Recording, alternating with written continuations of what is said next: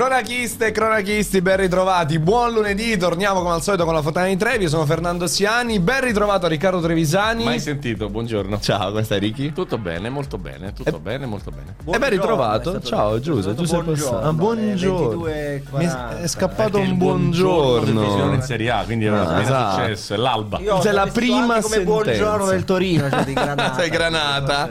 Dirlo io. Tu che buongiorno puoi inventare? Ma il buongiorno anch'io lo faccio alla, alla Calcutta, cioè saluto gli amici del Frosinone. La prima sentenza di questa stagione. Esatto, Giuseppe. un campionato di Serie B molto molto come sempre, molto equilibrato, non c'è ancora né un nome di una retrocessa, ma c'è il nome della prima promossa, terza promozione di Serie A per il Frosinone di Fabio Grosso che eh, ha dominato il campionato, era in testa della decima giornata, miglior attacco, miglior difesa. Il Napoli della B.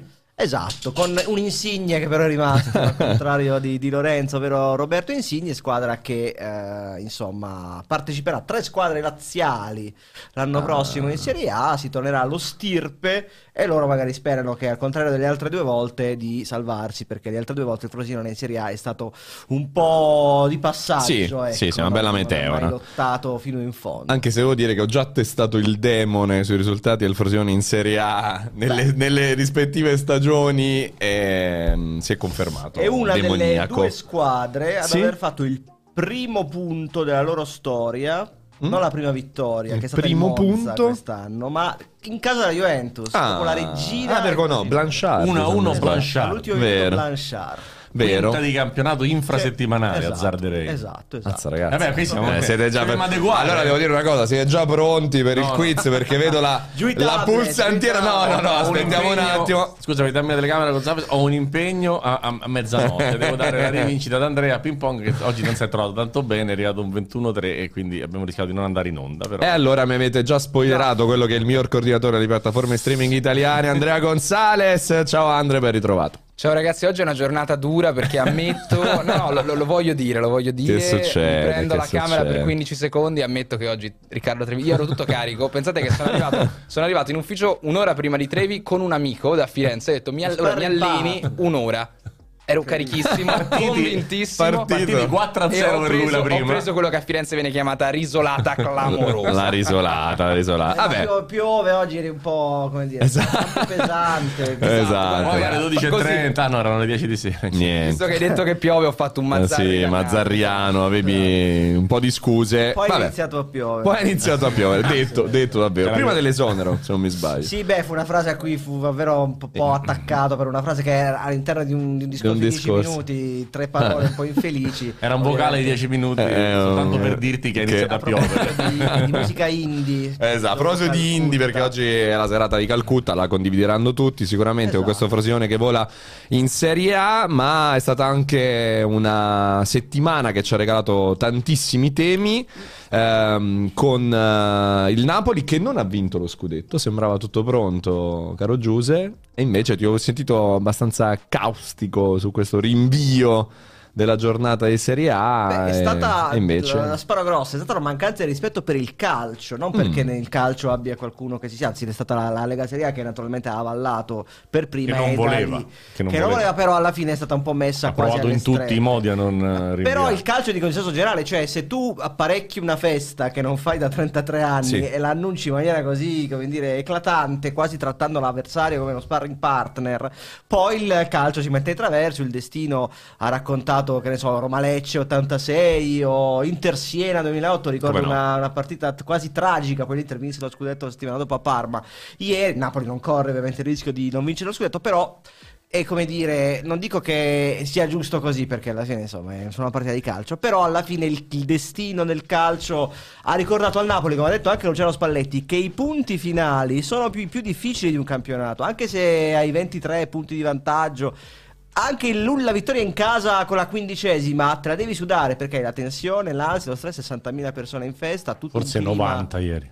Certo, più tutto C'era qualcuno fuori. arrampicato. Direi un 90.000 spanne le, le ho stadio. E quindi, e, quindi, e quindi devi meritarti questa cosa, non puoi arrivare già vinto, come si suol Sì. dire. No, ma Eh, poi era, era una, una scommessa su dei risultati, c'era un- uno spostamento non reale, ma su, una- Su due partite. un'ipotesi di doppia, Sì. doppia partita. E quindi mh, non era molto sensato anche la questione dell'ordine pubblico. Come fai a stabilire cosa succederà a livello di festa? Al di là del fatto che poi parteciperà la squadra a un certo punto, ma la gente si può andare per strada a farsi un bagno eh, dentro una fontana perché il Napoli ha vinto il campionato da tre anni, lo farà e tu l'ordine pubblico non lo puoi controllare tutto. Quindi non c'è neanche grande eh, senso, secondo me, nello, nello spostamento. Ha molto più senso l'anticipo alle 18 di giovedì per far tornare la squadra a un orario umano, eh, alle 22 magari, non a luna di notte da, da Udine, piuttosto che, anche perché credo che tra mercoledì e giovedì, in un modo o nell'altro, il Napoli Sì. se campionato lo vinca, piuttosto che di quello che è successo nel, nel weekend, che non mi trovo d'accordo, ma chi se ne frega, insomma, eh, anche a te. eh, Sì, sì, cioè, sì. credo che il prefetto non si faccia grandi problemi, però Pare di no. mi piacerebbe avere una lega talmente forte, tipo la Premier League, tipo l'NBA, da non dover subire ingerenze. Non puoi cambiare l'orario del sabato il giovedì, due giorni prima. C'è una Salernitana che comunque prepara una settimana di allenamenti anche sulla partita del sabato alle 15, non può giocare 24 Tra l'altro credo che questa cosa non abbia aiutato nessuno, nel senso, Napoli, Napoli, per primo certo. eh, si è trovato contro un avversario che sembrava Giuseppe Pastore, demoniaco e indemoniato e assolutamente avvelenato per non Sì. far festeggiare il Napoli. Quindi è una cosa che non ha aiutato eh, sicuramente il Napoli e che eh, ha spostato un, un palinsesto creando delle problematiche. Non, non dovrebbe succedere questo in un paese organizzato, civile e tutto il resto. Non, non- non deve succedere, secondo me. Tra l'altro, tu prima dicevi bagno e la fontana, ci scrivono già in tantissimi bagno e la fontana di Trevi a Beh, questo eh, punto, eh, eh, non, non vedo, non vedo alternative. E c'è stata anche la bella vittoria dell'Inter sulla Lazio e una, direi una ridiscussione generale la zona Champions anche considerando un'Atalanta che si è ripresa alla grande e il pareggio costruito nei minuti finalissimi di Milan-Roma. Beh, giornata molto pro milanesi, pro Lombardia, mettiamo anche l'Atalanta, milanesi che hanno ai punti, il Milan esce da Roma Milan molto più contento, al di là di come è arrivato il pareggio, però fosse finita 1-0 sarebbe stata una tramvata incredibile sul morale, sulla classifica e di In conseguenza un momento senza coppe. un grande eh, boost per la Roma, e invece è tutto il contrario. Il pareggio è ovviamente risultato più giusto. Non so quante volte c'è stato un 1-1 con un tiro in porta a testa, credo non sia mai Poche. successo. L'Inter ha dimostrato di essere totalmente tornata di testa, oltre che di gambe, sta benissimo. Poi si è fatto male Gosens, ma comunque ha vinto con tre, con tre gol dalla panchina. E arrivano, secondo me, molto bene Strano. entrambe le squadre al derby. Adesso ne parliamo. Molto, molto bene le squadre al derby. E la Roma in questo momento sembra, secondo me, quella che può scivolare fuori. Tanto che, secondo me, Ricky ha più possibilità, secondo me, di vincere l'Europa League che di arrivare nelle prime quattro. Allora, eh... Non sei convintissimo di No, e queste sono cose. diverse le cose a cui vorrei rispondere. La prima è che giustamente è entrato Lautaro per Correa e quindi l'Inter ha giocato bene anche prima e dopo eh, è stato più facile, no? Con, con, eh, le scelte Per- più però ha più tenuto corrette. Lukaku, no? Cioè, di solito cambiava anche Lukaku, sta- Inzaghi, sta- con l'ingresso di bene, In questo momento sta, sta bene, veniva anche dalla doppietta di, di Empoli, sta in un momento eh, migliore. Io dico sempre che se tutto il numero lo fai a colpi di 6-8 giocatori non può funzionare. Se ne levi uno, magari la squadra la prestazione la fa lo stesso, poi la differenza la mette il fatto che Correa non segna e Lautaro sì, perché la partita è stata uguale. L'Inter ha giocato bene prima, ha giocato bene dopo, solo che dopo ha fatto i gol. Casualmente, quando è uscito Correa è entrato Lautaro. E, e purtroppo gli uomini fanno tutta la differenza del mondo e, e per questo insistiamo sul discorso gerarchie. Stabilito che Lautaro è quello che fa i gol, poi ci sono Giacomo e Lukaku, e poi c'è Correa. Invece la gestione dell'ultimo mese e mezzo, due, è, sono quattro attaccanti. E tanti tanti che detto me li godo tutti e quattro. Eh, secondo me è, è un fantastico modo per non decidere, ma in realtà bisognerebbe, bisognerebbe decidere. Detto ciò, sulla Roma ti dico che hai ragione sulla parte Europa League, che paradossalmente è più semplice, no? Perché puoi fare due pareggi e passare, giocarti la finale, che Mourinho normalmente non la perde. Ehm, però io non l'ho vista male sabato. Cioè, Con tutte le assenze, se c'era- lancio una spugna per- perché come nel pugilato e decido mh, ai punti, Mm. devo far vincere la gara di sabato, la tiro dalla parte di Mourinho, non dalla parte di Pioli. Sì, noi facciamo un discorso più sul calendario, Sì, no? un calendario sì. molto difficile. Mar- domani, martedì sera, mercoledì sera va a giocare una partita molto difficile a Monza, senza neanche Matic, oltre agli infortunati. Sì.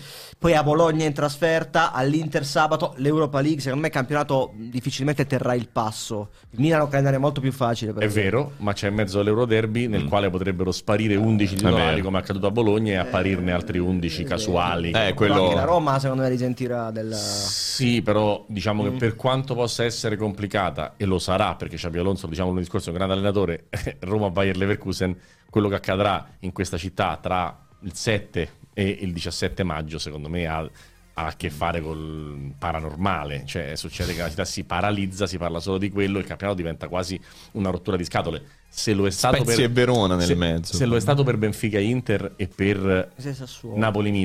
Pensa per Inter-Milan.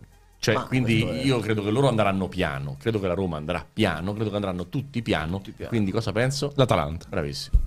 Però l'Atalanta quante volte l'abbiamo detto e poi perde in casa col Bologna, perde in casa, perde punti. sì, ma con delle differenze di vitalità. A un certo punto ha perso Cop Miners. Da un anno non aveva Zapata, praticamente Certo, oggi, oggi ce l'ha. E fa un super gol. E soprattutto l'Atalanta ha vinto due partite con Atalanta. Sì, buonanotte, ciao, grazie. con la Roma e con il Torino sporche. L'Atalanta è una squadra che non- normalmente ci aveva abituato che o dominava o giocava bene o le partite non le vinceva. Se vince anche questo tipo di partite, pensa quando gli va di giocare bene. Cioè, nel senso, se riesce a vincere con Torino e Roma, squadre con i controfiocchi anche dal punto di vista difensivo, fa 5 gol in due partite e fa 6 punti. Penso che con avversari un po' più facili, a fine campionato non è come a novembre con le piccole. A fine campionato, per carità, poi succede la Salernitana a fare miracolo a Napoli, però non è che tutte le volte le squadre vanno proprio con sta garra ciarrua a giocarsi le trasferte. Quindi secondo me l'Atalanta ri- rischia di rientrare bene nella, nella corsa al quarto posto. Trevi, ti ho visto bello carico sulla questione arbitri in Germania. Quante, quante- quante ore abbiamo? Perché potremmo Ma saltare magari prima delle sentenze advisor. parliamo anche di questo, no? Perché ti ho- ci vuoi spiegare un attimino cosa ti ha È colpito? successo che questo direttore di gara che ha preso una topica straordinaria negando la vittoria al Dortmund che può costarle un campionato si è reso conto dell'errore e ha fatto una cosa che nel nostro paese non fa mai nessuno. Non dico si sia dimesso perché sarebbe troppo per un errore e ci mancherebbe altro, ma ha detto proprio ho sbagliato la visione, ho fatto un errore, mi sento di merda, cheat. E, e secondo me è una cosa straordinaria, meravigliosa. Sarà che siamo abituati al nostro paese in cui di base si parla. Mai. Gli arbitri non A, a parlano. nessun livello. Per No, no, no, regolamento non non parla. si- di base non si parla. Ehm, che succede? Che quest'arbitro ammette l'errore. Ora gira sotto scorta perché poi tutto il mondo è paese, i cretini stanno qui e stanno pure in Germania. Io gli farei una statua a uno che ha fatto una cosa del genere in campo, poche statue perché ha fatto un errore grave, un rigore veramente grosso come una casa. Sull'1-1, Sull'1-1 al 65esimo, proprio mali- malissimo, malissimo. Però Baggio ha sbagliato il rigore alla finale dei mondiali. Eh, Eh, succede, Lui succede. Patrizio l'altro giorno si è perso la palla che aveva in braccio. Quante volte l'ha abbracciato un pallone Patrizio in carriera? 12 milioni di volte. E l'altro giorno è scappata, ha fatto gol con Miners. E capita di sbagliare. Ed è capitato anche all'arbitro che magari per una prospettiva ha battuto gli occhi e non ha visto il momento del conto. Sai quante cose possono succedere? Io ho fatto l'arbitro. eh. Non è un mestiere proprio semplicissimo e divertentissimo in alcune situazioni. e ha detto, ragazzi, ho fatto una cazzata. E l'ha detto. E io eh, gli farei un monumento a uno che si alza e dice ho sbagliato, perché è una cosa che non vediamo mai da nessuna parte. Sentiamo allenatori che dicono che bello, sta andando tutto bene, anche se stanno facendo stagioni scabrose. e, e- e invece un arbitro dice ho sbagliato. E la federazione dice, eh sì, non so che hai sbagliato, ma è pure colpa tua, non è colpa del VAR.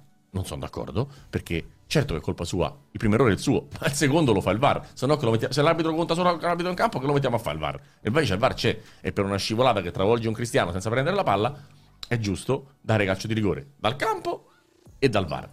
Non è successo, benissimo, errore, benissimo, ma viva Dio chi si prende la responsabilità e dice ho sbagliato. È una cosa che non vediamo mai e io gli farei una statua al direttore di gara di, di Bochum Borussia Dortmund, anche se poi in campo ha fatto un errore madornale. Sì, poi è stato anche un po' scaricato alla federazione. In realtà, detto, no? detto, è- Eh, ha detto errori inaccettabili. La federazione colpa del era- VAR, ma de- del, del direttore di gara. Però anche questo è una cosa che qua non succede. Cioè qua diciamo, tutto sommato, l'arbitraggio di... che ne so, una partita con tanti errori. Sì, però... eh, cioè, cioè, noi ce la raccontiamo sempre, va sempre tutto bene. preferisco cento volte chi si assume la responsabilità e dice scusate abbiamo sbagliato. Però allora te, te la ribalto così, giusto? Sono d'accordissimo con te sul fatto che si possa sbagliare e si ammette un errore. Se però poi chi ti gestisce ti scarica così, eh, non, so, non so se poi la prossima volta lo ammetti in maniera così forte l'errore, se ti mettono praticamente spalle al muro, no? Quali saranno i prossimi sei mesi di questo arbitro? Eh, questo è il esatto. fatto. Cioè, Questo- questo è un buon tema. Ti scarica eh, o semplicemente conferma quello che tu hai detto, cioè conferma le tue responsabilità, perché non vuol dire l'arbitro è un cretino, vuol dire l'arbitro ha sbagliato e la colpa è la sua e mi sta anche bene. Certo che se da domani riarbitra tra otto mesi una partita importante, non mi piace più, Mm. perché io non sono per la demonizzazione de- di, di- di chi sbaglia, ma certamente non sono mai per la assoluzione di, di chi sbaglia. E invece qui siamo in un paese in cui cerca sempre di raccontarci che va tutto bene a tutti i livelli, io non parlo di questioni arbitrali, in generale parlo di campagne acquisti sbagliate e nessuno lo dice, parlo di problemi tattici e nessuno ne parla, parlo di arbitri e nessuno ne parla. Quindi non siamo mai parlati di niente, solo, solo, solo- solo carezze e va tutto bene. Invece noi siamo qua per rompere le palle. Giusto, giusto, giusto. E parleremo approfonditamente anche di questo. Romperemo eventualmente altre palle anche nel corso di questa puntata di Trevi. Però voglio chiedervi un'altra cosa prima di partire con le sentenze, perché io non ce la faccio a non parlare di Euroderby. Come no, certo. Mi dite in questo momento secondo voi come percentuali come siamo messi? 50 e 50, ma Ancora? lo sarà fino al fischio iniziale, Ok. forse anche il fischio del ritorno, Ok. perché è una partita talmente dominata da- dalla tensione che secondo me annulla qualunque, qualunque Cioè sofferenza. tu dici tutto quello che vediamo adesso non vale. No, non servirà a lu- non, non- Ok. non- non vale a nulla e se poi possiamo fare un discorso sganciato dalla realtà, perché poi la realtà modificherà gli stati d'animo e la testa muove tutto, io dico che il Milan sui 22 titolari facciamo ha dei 22 il giocatore più che ha il picco più alto, cioè Leao. Sarebbe il mio amico? Esatto, ma l'Inter ha più armi rispetto al Milan che ha di fatto due o tre soluzioni. Diciamo che il. Milan ha il bottone rosso sotto la scrivania. Il no? Milan ha quel giocatore che può essere l'uomo derby. L'Inter ha più soluzioni, più diffusa come qualità. Però secondo me siamo davvero al, Al 50 e 50. al 55. Anche per te, Trevi. Ho visto qualche, qualche giorno fa uno speciale fatto da un ragazzo molto Sì. in gamba sul derby di vent'anni fa che si chiama Giuseppe Pastore e, e- e ho rivissuto quei giorni che già mi ricordo bene essendo tragicamente vecchio perché comunque avevo 24 anni quindi me li ricordo molto bene già facevo questo lavoro da, da 5 anni, da 6 anni quindi me li ricordo molto bene e con l'aiuto di, di Giuseppe l'ho rivissuto e rivivevo quei momenti mi Bel ricordavo eh. tutto e dico questo secondo me in quelle due squadre c'erano almeno 14 campioni. Secondo me nelle due squadre di oggi ce ne sono meno. E se si sono paralizzati 14 campioni, Mm. che succederà oggi? Questa è la grande domanda che faccio. È un bellissimo Posso tema. fare una considerazione? Certo. L'Inter ieri ha giocato con sei italiani, e questa è una cosa che Io, non- scusami, non basta- capitasse. eh, da- prima che mm, vengo equivocato, dico 14 campioni inteso proprio come quelli fuori li- livello. Poi in queste due squadre ci sono tantissimi Sì. giocatori forti, Mm. però io parlo del livello proprio alto. alto L'Inter c'era alto della gente che giocatore. nemmeno ricordiamo che è Cannavaro, per Sì, esempio. esatto. Per dire uno così pallone d'oro. Mm. non No, l'Inter ha giocato con sei italiani, che sono l'Inter non capitasse Cannavaro, da, da anni. Secondo me il fatto di avere più italiani nell'Inter può aumentare la loro tensione. Alcuni sono proprio milanesi, per non dire interisti Mm. come Di Marco che è un ultra. Eh, il Milan ha più stranieri, ha Tonali, Due grandi Calabria, milanisti. eh, sì, però ha un gruppo francese che ha fatto Mm. finali, anche partite importanti. L'Inter anche, per carità, Brozovic, Lautaro, per carità. Però il gruppo di maggiori italiani secondo me, sen- potrà sentire di più la tensione rispetto a un francese, a un argentino, a un croato, a un belga. Tu credi che una partita del genere, cioè, valga effettivamente la tensione della stracittadina? Cioè, Certo. forse- Al, al cubo. al cubo? Ma certo. Sì, però non lo so, cioè nel senso se un italiano avverte di più questa cosa, alla fine quasi tutti gli italiani che hai citato, quelli dell'Inter, hanno già giocato 15 volte un derby praticamente, Però no? Quasi. questo derby. È vero, però non avevano mai giocato neanche un quarto di finale di Champions Però di League. 22 in campo gli italiani ne andranno 5. Nell'Inter ne vanno secondo me E 5. Acerbi, Darmian. 7. Eh, Barella. Darmian Barella, Bastoni, Di Marco. Sì. 5. Più Tonali, Tonali Calabria, Calabria, 7. sette. Più Tonali Calabria 7. Meno di un terzo. Sì, però l'Inter ne ha 5 e il Milan ne ha 2. Ecco, Sì, nella sì, singola, sì. diciamo, performance individuale. Cioè, voglio dire, questa cosa non doveva venire fuori anche nel derby di Supercoppa, per esempio. No, dai, Dici non è no? la stessa cosa. Intanto non è a Tanto è Milano. a Riyadh Ah, dici in già. un posto non luogo, in un non luogo. Mm. a E- procedere. E questo, è, e questo è il derby che va, che aspetti da vent'anni. Ora, chiaro che Acerbi non ha pensato da vent'anni al derby, così come Bastoni o Di Marco, però la tensione cittadina proprio di eh, spiccio la giornata, esci di casa, e non so dove abitano, penso a Milano. Sì, è un, è, è- è un Eh. po', è un po' il discorso forse del Per Napoli, no? C'è un Eh, Teo esatto. Che mi sembra Sì. molto, o Leao, che mi sembrano molto più, non dico No, beh, spensierati, sì, sì, ma sì. più... Ci può stare, insomma, come discorso un po' come l'abbiamo detto anche molte volte del Napoli, no? il fatto che forse il Napoli non, non ha avvertito quella napoletanità Esatto, che era un po' dentro alcuni giocatori di sentire la tensione, invece tanti giocatori nuovi non hanno neanche avvertito no? questo, questo clima, ci può stare. Fateci sapere anche voi cosa ne pensate, vi leggeremo a partire da mezzanotte come al solito, siete tantissimi ragazzi, siete già più di 2000, eh, sommati i, i due social e non abbiamo, non abbiamo neanche iniziato con le sentenze, pensa un po'. E allora partiamo con Sales, che dici? Con il tuo arrivata- luogo a procedere, t'ho visto col sorrisetto malefico. Sono, mi sono emozionato. Col tuo luogo a procedere, tu che sei un neolaureando in giurisprudenza, un neolaureato, non Eh, laureando. è un avvocato, diciamo, ormai è un è avvocato. praticamente, praticamente un avvocato. Non, non è un tennis tavolista, ma No, avvocato. però- però- però un avvocato. Ora gli spe- ti spengo. Detto questo, Sentenza, dai, sentenze, sentenza. Ecco la sigla.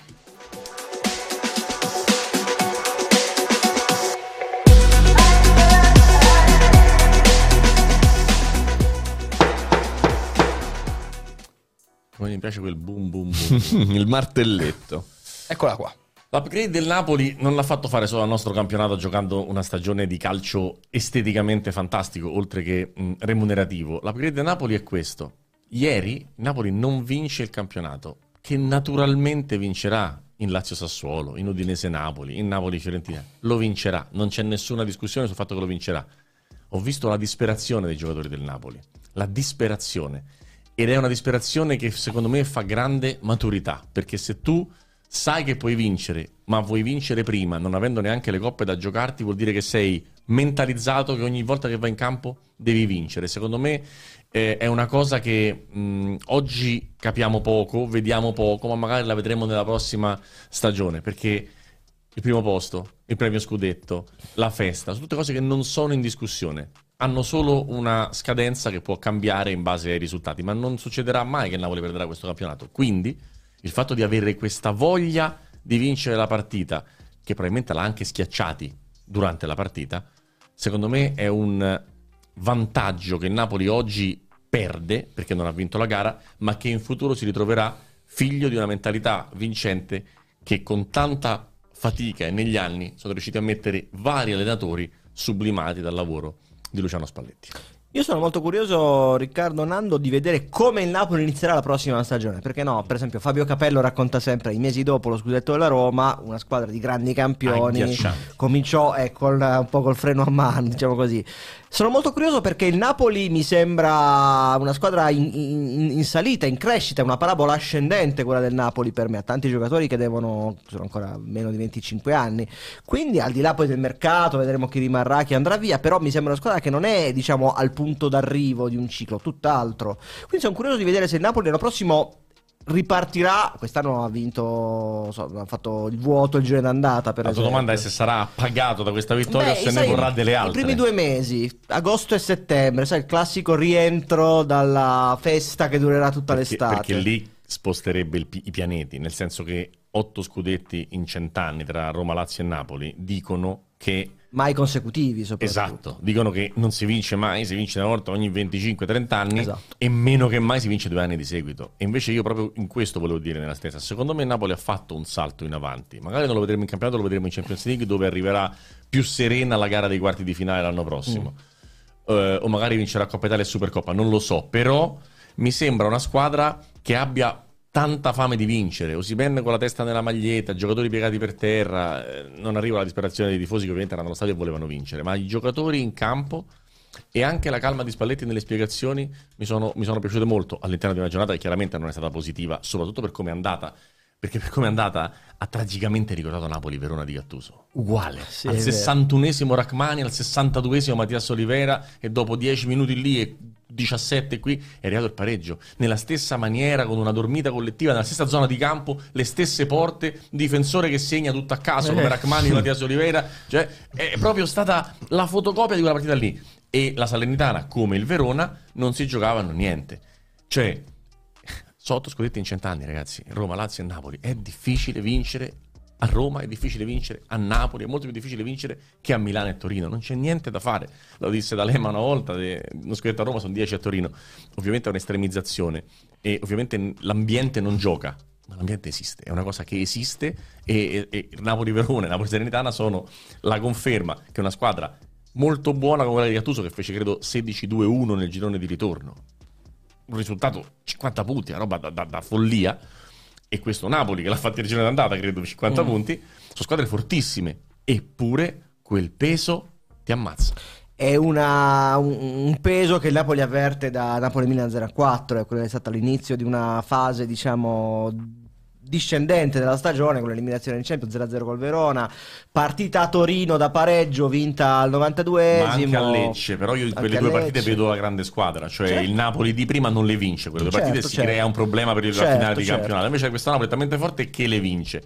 E soprattutto da Napoli-Milan 0-4 ci sono stati i primi 20 minuti di Milan-Napoli di Champions League che mi continuano a far pensare che il Napoli sia comunque stato capace di assorbire, resettare e ripartire. Io vedo tante cose buone, però quella cosa ambientale non riesco a non vederla perché io vengo da Roma, l'ho vissuta a Roma, certo. l'ho vista a Roma e la vedo risuccedere a Napoli con regolarità. E quelle prime cinque giornate che giustamente Giuseppe sottolinea saremo spero qui a commentarle perché sono molto molto importanti. Per esempio, Roma perse in casa col Modena, mi sembra, l'anno successivo al, allo scudetto 1 Uh, a a 2. Piacenza, credo. Col Modena l'anno dopo ancora. L'anno dopo ancora. Credo perde a Piacenza, fa due punti nelle prime tre. Verona 1-1, Samuel e Poi forse non ricordo la seconda. State Udinese flexando, 1-1. eh? Udinese 1-1, Flexate seconda in casa. giornata, sì, e perde a Piacenza. Ragazzi, flexano. Capito. Siamo sicuri? Capito? Io dico Ah, di sì. ah, me- Poi vince al Torino la Juve, però, dopo dalla quinta giornata. tipo. Sì. 0-2 Batispa E lì riparte, diciamo, la Eh, stagione lì della Roma, riscatta. che arriverà a Ma sponda um, poi, io con grandi rimpianti. da Eh, perché l'anno quanto del 5 maggio. Eh sì. Eh sì. Da, da quanto tempo una squadra non vince in casa uno scudetto davanti ai suoi tifosi? Eh, beh, allora l'Inter nello stadio vuoto, tra virgolette, negli anni del Covid, quello con la. Sì, no, l'In- Sampdo- l'In- l'Inter lo vince Ah, a Crotone. vince- no, vince- no, vero, la, vero, vero. cioè la giornata in cui puoi vincere lo scudetto e Io lo vinci. ricordo uno Juventus Juve-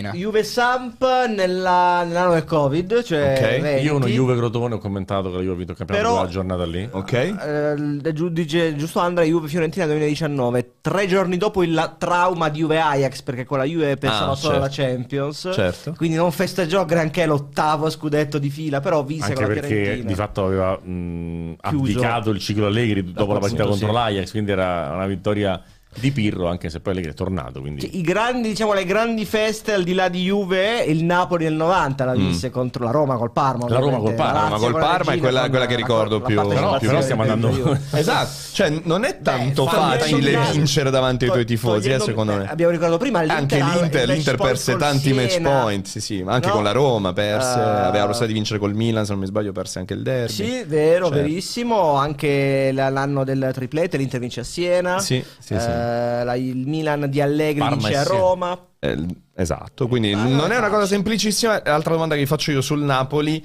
è se tutto questo l'anno prossimo sarà- sarebbe possibile con un'avversaria decente, perché il Napoli non ha mai avuto un'avversaria reale quest'anno. Cioè, credo per merito del Napoli sicuramente, però non ha avuto un belli- minimo di È una pressione. bellissima domanda, ma è un problema delle altre. Ok. Ed è un problema grosso, perché secondo me l'anno prossimo il Napoli sarà molto più forte mentalmente rispetto a quest'anno, perché c'è già passato, perché ha già vinto, perché i giocatori sono più abituati, perché la pressione di vincere il primo non è come la pressione di vincere il secondo, che poi è il motivo per cui spesso non si vince il secondo in determinate città. Però dal punto di vista dell'avversario, è l'avversario che te lo deve andare a strappare. E qui mi tornano in mente le parole di Bremovic dopo Udine. L'anno prossimo tutti giocheranno col Napoli ancora più cazzimmosi di Mm. quanto non abbiano fatto, diciamo, nel giro di ritorno quando si era capito dopo l'andata che il Napoli avrebbe vinto il campionato.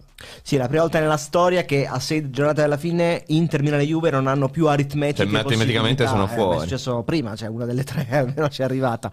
E quindi da un lato è il motivo perché il Napoli ha fatto il vuoto e quindi le squadre hanno mollato. La Juve ha avuto i suoi problemi, l'Inter e il Milan hanno perso dei punti Secondo me abbiamo abbastanza... proprio delle partite, eh, diciamo, cult in cui le squadre hanno abdicato. Vabbè, la Juve ha abdicato in, a In Juve Napoli. Napoli. Napoli, Napoli-Juve. a Napoli-Juve. A Napoli-Juve e, e- e il Napoli poi ha ereditato il campionato da Juve-Napoli. Il Milan ha abdicato al gol di Ebram, Sì. non questo ma l'altro. Sì. Milan-Roma. Milan-Roma 2-2 in 10 minuti senza un perché, 80 minuti con il Milan che non ha fatto superare la metà campo alla Roma, veramente una partita tra tanti ritorno sono due partite veramente surreali, quelle tra Milan e Roma. E per me l'Inter ha abdicato a Monza.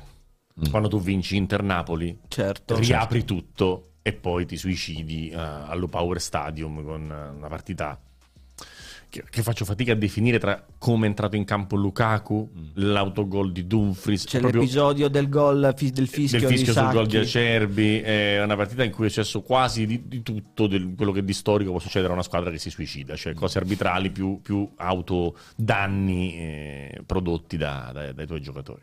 Vabbè, insomma, quindi un problema delle altre, correttissimo, però sarei curioso di vedere il Napoli anche nel reggere un po' di pressione, vista che la situazione praticamente non si è mai Peppe verificata. 98 dice la Sampdoria ha vinto in casa lo Vero. scudetto. Beh, Eh, giusto. eh, siamo quasi a 40 anni Eh. Esatto, Cioè, è. È una cosa che statisticamente è molto, molto Sì, complicata, diciamo secondo me, da ritrovare. Uno se l'aspetterebbe che capitasse più spesso, Mm. invece non capita così. Eh, dal 2000 al 2010 io proprio non ho, a parte la Roma, La Roma, la Juve lo festeggia fuori. La Juve nel 2003, lo- il Milan con la Roma nel 2004. Milan, Milan, Milan-Roma 2004, è la 0 partita dello scudetto? Sì, Milan Roma. 0 Però sai, sono Ok. squadre comunque tra virgolette abituate Sì, sì. al- alla partita in alla pressione dello stadio. Il Verona dove vinse? Il Verona a Bergamo, 85.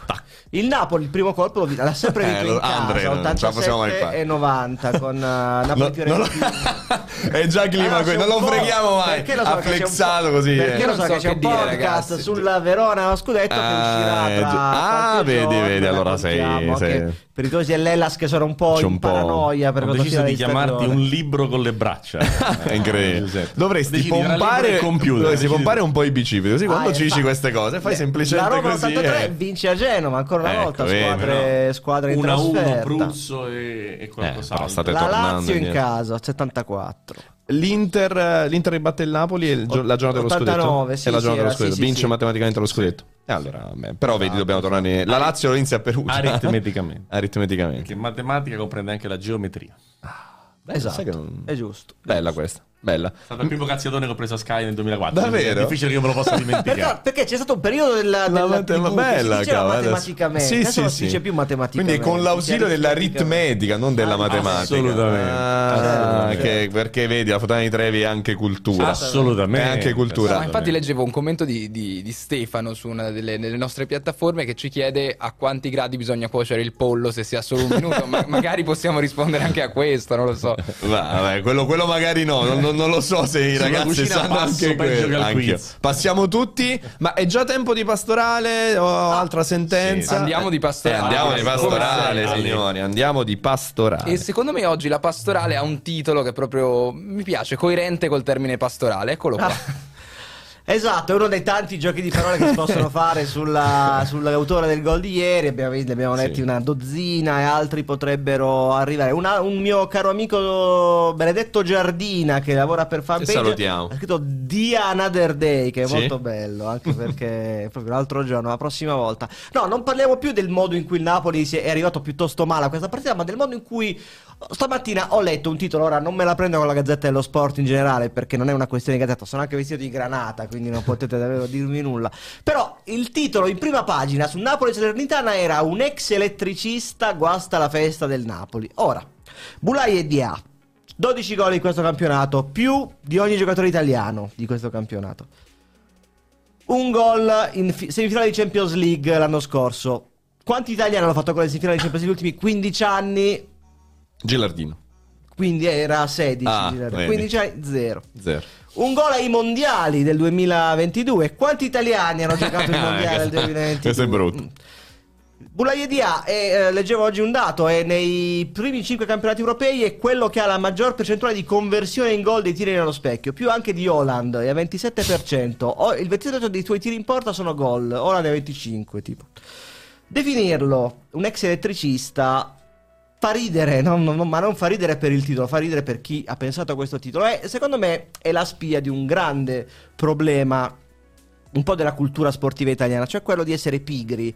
Cioè la prima cosa che ti viene in mente su un giocatore magari poco conosciuto, che in realtà non è, perché avete visto che è un giocatore di altissimo livello in questo campionato, e che poi finisce sui giornali e diventa quasi argomento di discussione, molto più del valore di questo giocatore, che è uno dei migliori acquisti di questo campionato. Dopo Kvaratskhelia credo sia il miglior giocatore arrivato dall'estero mm-hmm. in mhm. questo campionato, almeno per rendimento, non me ne vengono in mente altri.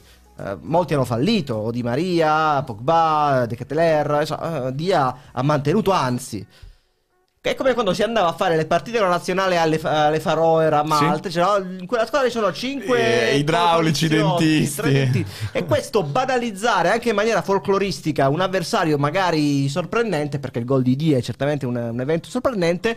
E in questo modo si fa anche un torto al Napoli. Perché il Napoli non è che ha, ieri ha perso, tra virgolette, lo scudetto, non l'ha perso. Ha rinviato la festa scudetto per il gol di un ex elettricista, mm. come se fosse uno che ha iniziato a giocare tre mesi fa a pallone per il gol di un gran giocatore che secondo me la Salernitana come diceva ieri Morgan De Santis, ha la forza economica anche per trattenere perché è in prestito al Villarreal, ma non è certamente un, un, signor nessuno, uno sconosciuto, è uno da 12 gol in campionato e meriterebbe più rispetto sia lui sia la Salernitana che ha fatto una partita di grandissimo valore, sia anche il Napoli che ieri non ha perso due punti per l'ex elettricista, ma per un giocatore che ha fatto cose che gli italiani non fanno da una decina d'anni. E anche casi. come Messias, l'ex fattorino, sì, sì, c'è, c'è questa, sempre questo voler degradare. Sto- no, ma non è degradare, è la storia umana che ha la meglio, la prevalenza sul valore tecnico mm. del giocatore. Non è che sono tutti Cristiano Ronaldo, cioè hanno tutti storie particolari i giocatori. Perché bisogna come dire, attaccarli o parla-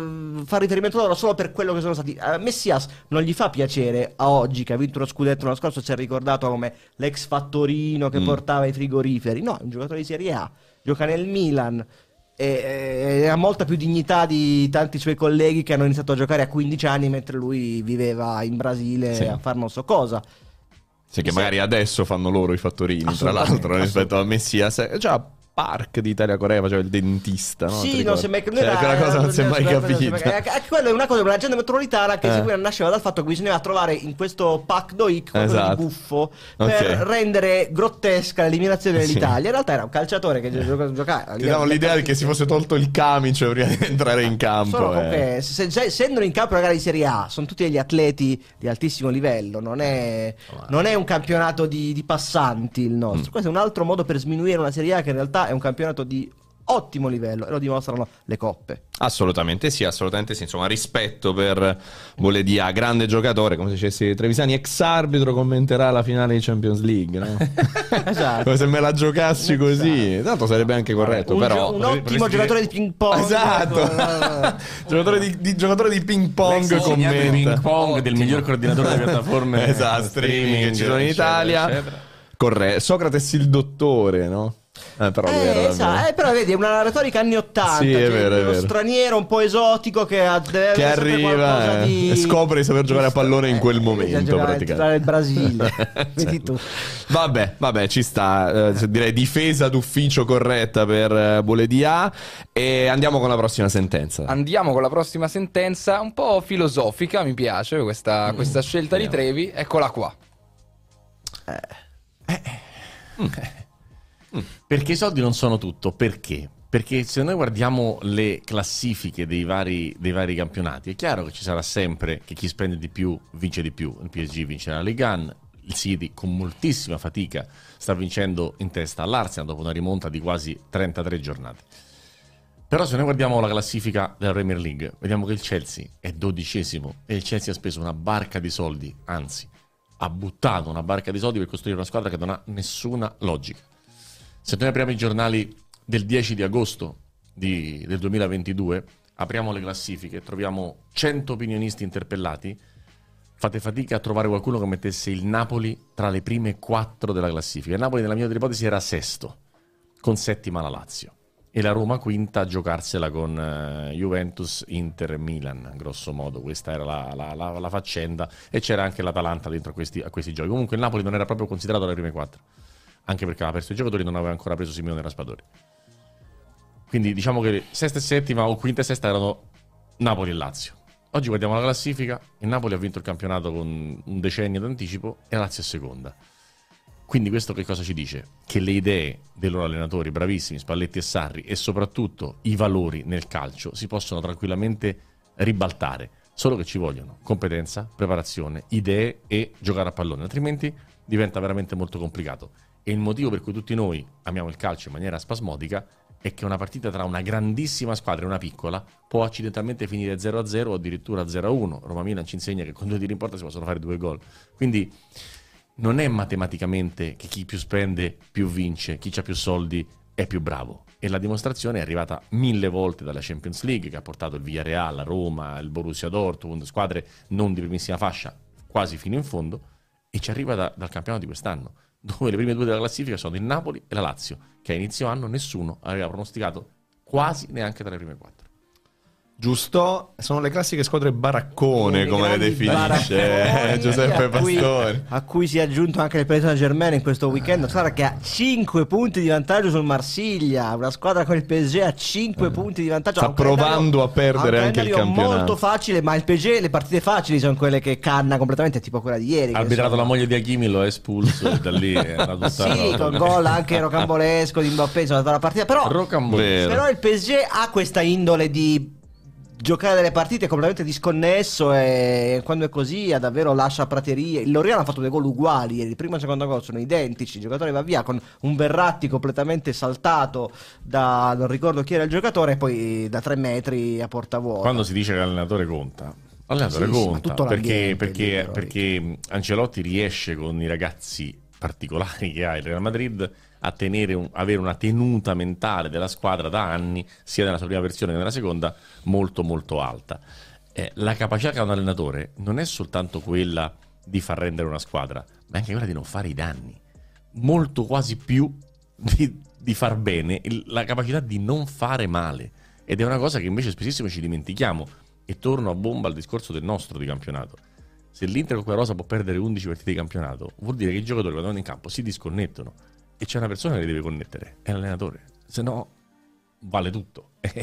è proprio matematicamente o aritmeticamente così. Cioè l'allenatore deve riuscire a far sì che dei ragazzi molto ricchi, molto viziati, molto abituati a essere al centro del mondo delle loro rispettive vite, quando entrano in campo siano connessi. In questo ci sono stati degli esempi di allenatori, Conte con Lautaro, la famosa sfuriata quando Lautaro esce qualche anno fa dal, dal campo è un esempio evidentissimo. Poi si può allenare bene anche in altri modi, ma tendenzialmente se l'allenatore non tiene il gruppo unito, non riesce a accenderlo e spegnerlo, diciamo tra virgolette, a suo piacimento, è un problema. Il Paris Saint Germain è una squadra, ragazzi, inguardabile. inguardabile. Uh, visto che avete aperto l'argomento Paris Saint Germain, mi sembra evidente che l'anno prossimo ci sarà un altro allenatore. Mm. Oggi Conte era a Parigi. Ho visto su Instagram, ha pubblicato una foto sotto la Torre maggio, a festeggiare.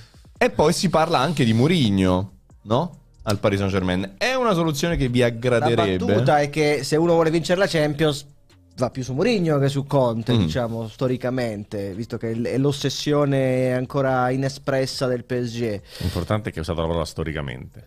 Eh, Certo, no, no, vabbè, uno vedere due carriere. Diciamo, no, no, certo, cioè, nel senso c'è che, anche Zidane, volendo, che ne ha vinte più di Conte e più di Mourinho. Sarebbe anche questo, Zidane. No? Quindi sicuramente il più, di, dire, il più titolato dopo Però Ancelotti. c'ha questo problema di Marsiglia nelle origini che non si sposa tanto che bene però è, con la piazza se ci pensi è un po' curioso che insomma un allenatore che è il simbolo del calcio francese da vent'anni vadano ancora a dire di Marsiglia. No, io, io, ti entro nelle dinamiche popolari, sì, non sì, dico no, che sia giusto, eh. Ci Voglio dire farebbe sorridere se una squadra che, che, ha, che si dà una uno status internazionale vada a fare queste robe tipo Roma-Milano, eccetera. Campanilisti. Uh, Conte sicuramente, non so se, diciamo tante volte, magari rimane un anno, fermo, fermo. Non lo so, sicuramente la, la panchina del PSG anche per motivi economici fa gola a qualunque allenatore al mondo. È, è, difficile però nel PSG, eh. tu devi sottostare alla volontà di Kylian Mbappé, non sei padrone totalmente delle tue scelte. Che è il grande problema poi quando parliamo di allenatori ci sono le idee, c'è la bravura e c'è la capacità di comunicare con i big. L'altro giorno ponevamo l'accento sul fatto di Tiago Motta e sul discorso che se a Spezia litiga con Zola e a Bologna con Arnautovic, se va da Mbappé che succede? Cioè, bisogna oltre alla tua bravura tecnico, devi poi saper diventare un grande mediatore. Tiago Motta non litiga con Mbappé. No. Secondo me no. Beh, diciamo che a tutto c'è un limite. Ecco. Se vai, se, no, però il se, senso se litighi con il reale proprietario della squadra è un po' difficile. Il senso era quando diventi allenatore delle grandi adattarti squadre, ai campioni. la capacità di adattarti ai campioni è determinante. Certo, in questo certo. Carlo Ancelotti non è primo allenatore, è primo, secondo, terzo, il secondo arriva quarto. Ma Trevi, lo, lo, vedi, lo vedi così male Mourinho eventualmente a Parigi?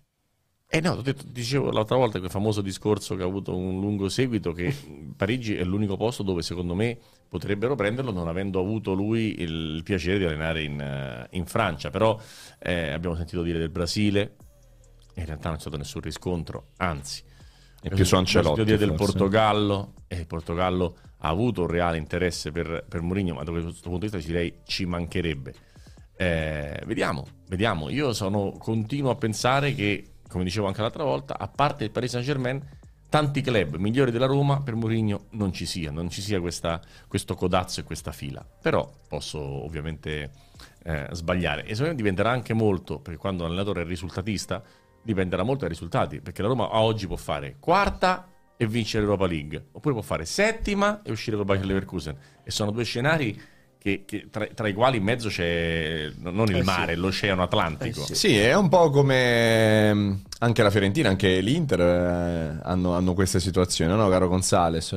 Tu ti nascondi dietro il muro viola, però anche no, ma è quello l'italiano che, a, a parte, vive un po' questa situazione. Chiaramente non ha la stessa diciamo, standing. situazione standing di Murigno, però... Ma quello no, che dicevamo in qualche live di qualche giorno fa, questa stagione potrebbe essere storica per alcune squadre, tra cui anche la Fiorentina, o potrebbe anche finire nel dimenticatoio perché la storia non si ricorda dei secondi, Secondo me questo è un errore della storia, però non ricordarsi eh, però, però è fattuale, però è fattuale. Cioè io per esempio Quante uno dei, la semifinale degli, della Coppa Europea e la finale di Coppa Italia però, caro partite stagionali per me una sì. delle, delle, più belle Italie in una it- nazio, come nazionale all'europeo no, ah. io sono più giovane ti dico quella di Conte nel, certo. nel, mm. di qualche 2014. anno fa 2014 se non sbaglio Barzagli, finita sì. la partita contro la Germania eh. 2016, grazie, grazie a Giuse, sì, dice piangendo nessuno si ricorderà di questa cavalcata e infatti non ce la ricordiamo, eppure era un'Italia io clamorosa. tutte le partite Anch'io, l'Italia ma, l'ho ma tifata te, come raramente io e te, ho fatto io e te siamo un po' particolari. Anch'io la ricordo La storia non è fatta soltanto da, da, personaggi che giocano così bene a ping pong. Però, eh. però meno, meno, male che non, ci, che, che non, tutti quanti stanno solo a guardare gli almanacchi, se no facciamo una bella cosa, stiamo per nove mesi a fare altro, poi a fine mm. stagione avremo, ma chi ha vinto certo. questo? Bravo! era grandissimo. Secondo me sì. il giudizio e l'analisi devono nascere e, e, partita e, per partita. Ma, o quantomeno nascere basandosi su dei discorsi che abbiano un, un minimo di, di, logica. La nazionale perde al 104esimo rigore con Zazza che saltella la Milik che sbaglia il suo calcio di rigore, poi Darmian credo sbaglia. Il nono rigore mi pare, l'ottavo. Il, il nono, rigore e... Eh, la Germania ah, sbaglia tre. Battiamo sì. la Spagna, facciamo delle partite bellissime, quella col Belgio, sì. al girone, una roba meravigliosa, ma anche Italia 90, ma anche Italia 90 è stata bellissima. Poi ci ricordiamo l'uscita a vuoto di Zenga, Canigia, il rigore, Maradona, e la rava e la fava. Però, secondo me, mm. non è che siano state delle brutte Italie. Non so come no, dire, no, certo. nel 90, nel, nel, nel 2016. No, così come ci ricordiamo il Napoli di Sarri, cioè, ci ricordiamo l'Atalanta. Questo mi antetocumbizzo. Eh, Secondo me quello del 90 o quello del 2016 non c'è niente di fallimento. Fallimento eh, è certo eh, 2010, 2014, 86. Sì, sì, certo. Eh, secondo me esiste la parola fallimento. Sì, quando non va buttata certo. lì o, a ogni sconfitta, ogni certo, ad ogni certo. piesso spinto. Eh? Bravo. ad ogni piesso spinto. Invece c'è un po' di fallimento nel, nel mio, vedi come parla, parla Nando. C'è? C'è un pizzico di fallimento, devo dire, perché tra eh, l'altro probabilmente... Forse letteralmente. Eh, forse letteralmente, perché la povera Sampdoria è praticamente retrocessa. Ho sentito parlare molto di Dejan Stankovic, che alla fine è rimasto sulla panchina della, della Sampdoria, eh, proprio in extremis.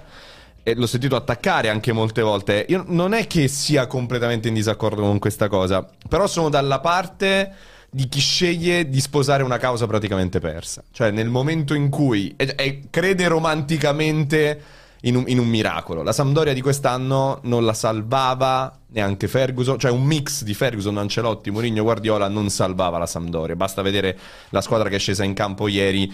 Credo che degli 11 giocatori scesi in campo ieri, forse due li vedremo in Serie A l'anno prossimo. Forse Gabbiadini e basta, Zanoli. Gli altri difficilmente li vedremo ancora a giocare in, in Serie A. E mi dispiace molto per un, per un, allenatore che magari deve crescere tanto, come Stankovic, credo che lo sappia benissimo anche lui, ma che ha scelto di dedicare anche il suo standing ancora così forte, ancora così importante a una causa così complicata, anche così affascinante come la Sampdoria. Ecco, secondo me chi sceglie di mettersi in gioco così tanto merita sempre rispetto. Poi chiaramente avrà anche lui dei delle colpe nella gestione di questa Sampdoria, ma sono l'1% rispetto al 99% di una società che praticamente non esiste, di una squadra che forse sarà in Serie B l'anno prossimo. Mm. E quindi in tutto questo l'allenatore è davvero l'ultimissimo dei problemi. Ho sentito anche dire, insomma, anche a colleghi molto più importanti di me, eh, la Sampdoria ha sbagliato nel prendere Stankovic, su questo non lo so, ma di sicuro non ci sarebbe stato nessun altro che avrebbe fatto meglio di lui. Questa è la mia opinione e quindi io sono assolutamente alla parte di, di Dejan Stankovic. Non so cosa ne pensiate voi. Parlo per ultimo. Ok. Stankovic per me ha avuto, diciamo, è arrivato a ottobre, mi pare, dopo, dopo Giampaolo, uh, lui era di fatto, vinceva titoli a raffica, avrei potuto vincerne a lungo con la Stella Rossa, ha detto la mia occasione di andare in Italia che magari non ripasserà è questa, questo passa il convento, c'è una Sampdoria male in arnese che però in cui posso provare a fare il miracolo, non gli è riuscito, non ci è andato neanche troppo vicino, gli alibi ci sono evidenti, a cominciare da un mercato che gli ha portato Hesse, eh, perché questo si poteva prendere, o Lammers. Detto ciò, Stankovic secondo me arriva con una nomea di trascinatore, capopopolo, uomo di grinta e non mi sembra che la Sampdoria abbia rivelato questi, questi valori, però naturalmente... Io su questo tu, non eh, lo so. Sì. Non esiste. Io su questo non lo so, mi è capitato di vederla al vivo tante volte, cioè non è una, una bella squadra e poi nel certificare il fatto che nessuno credeva a questo progetto, i giocatori in primis, eh, io invito sempre ad andare sul profilo Twitter di Sabiri, che ha la foto con la maglia della Fiorentina. Cioè, ha ed è un giocatore che gioca nella Sampdoria in questo momento, nel momento in cui la Fiorentina lo acquista a gennaio, lui scrive: eh, sono, eh, Fiorentina football player on loan in Sampdoria. Ma hai sei mesi ancora in questa squadra. Datti da fare, forse il giocatore, tra l'altro, migliore. Tra, teoricamente non l'abbiamo mai visto, visto sparito completamente. Quindi era davvero, davvero complicato. Però, ecco, io davvero è un po' come, come Gesù e Barabba. Non vedo in lui nessuna colpa in Stankovic. E, e, mi dispiace davvero. Poi sul discorso della grinta, io invece in realtà molte volte ho visto una squadra viva che ci ha creduto in tante situazioni complicatissime, però oggettivamente era troppo poco il materiale tecnico per sperare in qualcosa di più. Ricordo che il Bologna di Malesani da praticamente fallito riuscì a fare una serie di imprese titaniche, tra cui forse vincere addirittura a Torino contro la Juve con doppietta di Divaio. Ehm, Divaio gran giocatore. Mh, sì, anche Cosa che non... anche Gabbiadini non è male. Eh, no, nel senso non per paragonarli, però dico, secondo me un po' di materiale nella Sandoria c'è. E non si è minimamente visto. Io la grinta l'ho vista, sto con te su questo, non sto con Giuseppe. Io un po' di grinta in campo l'ho vista, ma ho visto solo quella. Non ho visto un'idea, non ho visto una linea di passaggio, non ho visto un guizzo, non ho visto quasi, quasi niente. Poi, chiaro che si fa male a Odero, cominciano a giocare portieri estemporanei, eh, eh, ed è chiaramente una situazione difficile, è difficile andare al campo d'allenamento, la questione stipendi, è difficile non avere un futuro, è difficile sentirsi anche quasi segnati perché a un certo punto veramente sono successe delle cose, partite perse al novantesimo, gol annullati, la partita con l'Empoli eravamo qua, mi no. sembra, o forse ero a Riyadh quando è stato no, no, qui, no, no, ero a Riyadh. Ah, ok, no, eravamo tra di noi. Ero, ero, ero, a Riyadh lunedì sera. Con Monza al 98esimo. Con la Cremonese che si fa riprendere due volte. Quella con la Cremonese eravamo qua. Sì. Quella Cremonese eravamo qua. E, e col Monza col Monza eravamo. Col Monza eravamo. E, quindi un mix di pochi soldi, poche idee, molta sfiga, non tantissimo materiale, non zero come dice Nando per me. Cioè, secondo me, se tu prendi le ultime 5 della classifica, le 6 della classifica, qualche Sandoriano nella top 11 ci finisce. E e onestamente ha fatto veramente tanto tanto male. È chiaro che ha delle attenuanti e mi piacerebbe rivedere Stankovic in altre condizioni. Eh, eh, Però io è l'avevo il visto mio con la discorso. Eravamo felici con gli invincibili. Cioè Gilardino vale 16 Blessin. È vero, 16. è, è non bastato uno. mettere un mezzo sì. allenatore, cioè un allenatore, non dico mezzo allenatore, Beh, grande un allenatore. esperto, un esatto, cioè un allenatore Ha 12 anni. Esatto, cioè un allenatore. allenato- No, dico, non mezzo allenatore che non è buono come allenatore, un allenatore prendere un allenatore e Genoa è volato, capito? Eh, sì. E tenere effettivamente un allenatore. Sono d'accordo cosa- con, con Trevi dimostra- che non proponeva nulla. Questo cosa dimostra? Sì. Che dice i valori, le squadre. Ma noi oggi vediamo il Napoli così. Ma dimmelo ad agosto che Juan Jesus, Lobotka, Gnissà, eccetera, avrebbero giocato in questa maniera. Beh, no, certo. e, e- e- io sono convinto, convinto che la Juventus sia fortissima. Convinto. Eh, cavolo. Che sia una squadra formidabile, con mille soluzioni tattiche, umane e, e- e tecniche. E, e- e se non le vediamo, ci sono sicuramente responsabilità societarie anche qui, lo stiamo vedendo, i, casini, le penalizzazioni, eccetera, eccetera.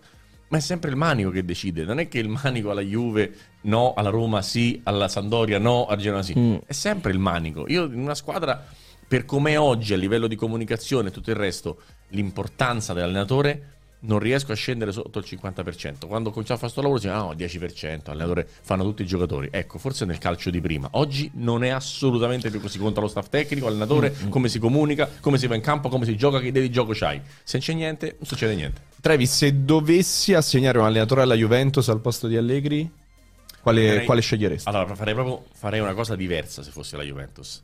Prenderei mezza squadra e la manderei a fare eh, altro. Eh, ah. No, no, fare altro, cioè non a giocare per la Però una Juventus. squadra valida, hai detto. Hai appena detto una squadra super valida. Sì, assolutamente.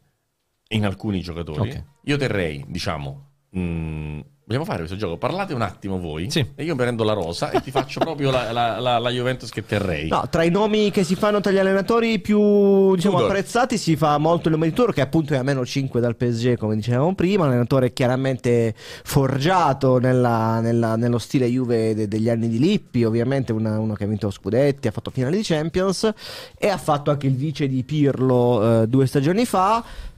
Che secondo me è un nome che, che vale, eh, fermo restando Nando che Allegri è un allenatore che ha ancora due anni di contratto molto ben pagato. A 9 milioni. Ah, certo. Vero, ehm, ci scrivono anche che Allegri molto Trevi conta, tra un po' torniamo da lui.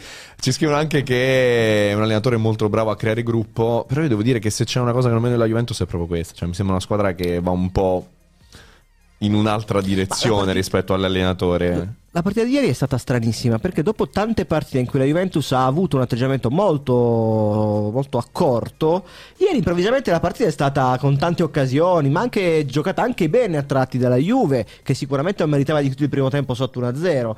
E poi è stato un pareggio quasi casuale perché alla fine attaccavano tutti, e come le partite di fine stagione in cui si cercava il- il- la vittoria senza preoccuparsi di mantenere il punto. Questo atteggiamento un po' schizofrenico della Juve, cioè un, un giorno fa punta allo 0-0, fa 70 minuti in difesa col Napoli, poi va a San Siro non tira in porta, poi fa una partita garibaldina, come si diceva Ah, una volta, però. a Bologna. Sì, Garibaldina aggiungiamo, eh, Garibaldina non, aggiungiamo. non porta a nulla perché è un punto nelle ultime quattro di campionato, una squadra che non ha più un- una coerenza. Ma la cosa più grave non è quella in campo, è che l'allenatore dopo un punto e quattro partite dice è un buon punto Potevamo per perdere la settimana fa, abbiamo certo. smosso la classifica e un buon modo per ripartire il pareggio di Bologna. Un punto in quattro partite, la Juventus. Il terzo posto non è male, la Juventus. Perché il campionato non si può dire, ma l'abbiamo capito tutti, andrà come andrà e non sarà rilevante nel bilancio di questa Secondo stagione. me la- la- le dichiarazioni sono molto peggio di quello che non viene proposto in campo. Molto peggio quando parla che qu- quando allena. Ma comunque, allora, io terrei. Questa forte, Faccio prima, faccio eh, prima ma mandare, a, a mandare via o faccio prima quelli che tengo? Come volete Ah, che... fai proprio i nomi? Sì. No, c'ho nomi e cognomi di, dai, di, di, Io di, terrei. chi, di chi tieni, dai, Terrei. così. Bremer, Locatelli, Danilo, Chiesa, Vlaovic, Rovella, Gatti, Kostic, Ken, Bonucci, Miretti, Rabiot, Sule, Perin, Ealing Junior e Fagioli. Neanche Scesni proprio. No, perché se c'è un portiere Eh, così Perin, forte come certo, Perin certo. non mi serve. Chesney magari lo monetizzo anche e prendo, e prendo dei soldi. Milik lo mandi via? I 16 No, no, giocatori. No, Milik lo tieni. Milik lo Mi pare un Turebetti Sono 16. 16 o 17. Eh, ti tieni tre attaccanti. Mi compro 8 giocatori. Faccio una rosa da 25 dove non compro mh, under, o- over eh, Mm. 35 evidentemente, ma anche per- non per forza tutti i giocatori già fatti, posso avere tanti 8 giocatori anche qualche altro giovane. però la devo mettere in mano questa squadra di giovani con eh, Danilo Bonucci sostanzialmente di, di senatori, la devo mettere in mano a qualcuno che abbia voglia di, di fare una ripartenza, un allenatore che abbia capacità di lavorare con i giovani, che faccia giocare bene la squadra, che si tenga i senatori. Come faceva Ferguson? Ferguson dice sempre devi fare una squadra di una stagione, devi averne 8 vecchi, 8 buoni e 8 Mm. nuovi sostanzialmente per creare un, un riciclo, per avere 24 giocatori e fare una squadra diciamo così, equilibrata nell'anagrafe, nel livello e, e in tutto quello che, che serve.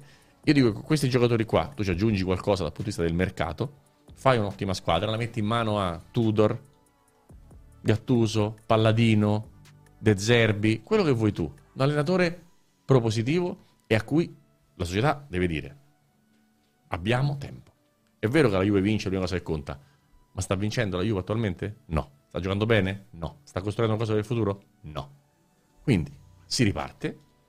Conte 2011. Sì, sì. Ok? Il senso è Conte 2011. Perfetto. Compri Licksteiner, eh, eh, Pirlo, Vidal eh, eh, e vai. Perché quella Juventus ha vinto con Vucinic, Matri, Quagliarella, Pepe. a Samoa. Non è che ha vinto con i fuori classe, ha vinto con tutti i buoni giocatori, come dicevamo prima del discorso legato a Inter e Milan. Quindi si può fare ma ci deve mettere qualcosa l'allenatore. Quando la squadra non è la più forte, l'allenatore deve dare.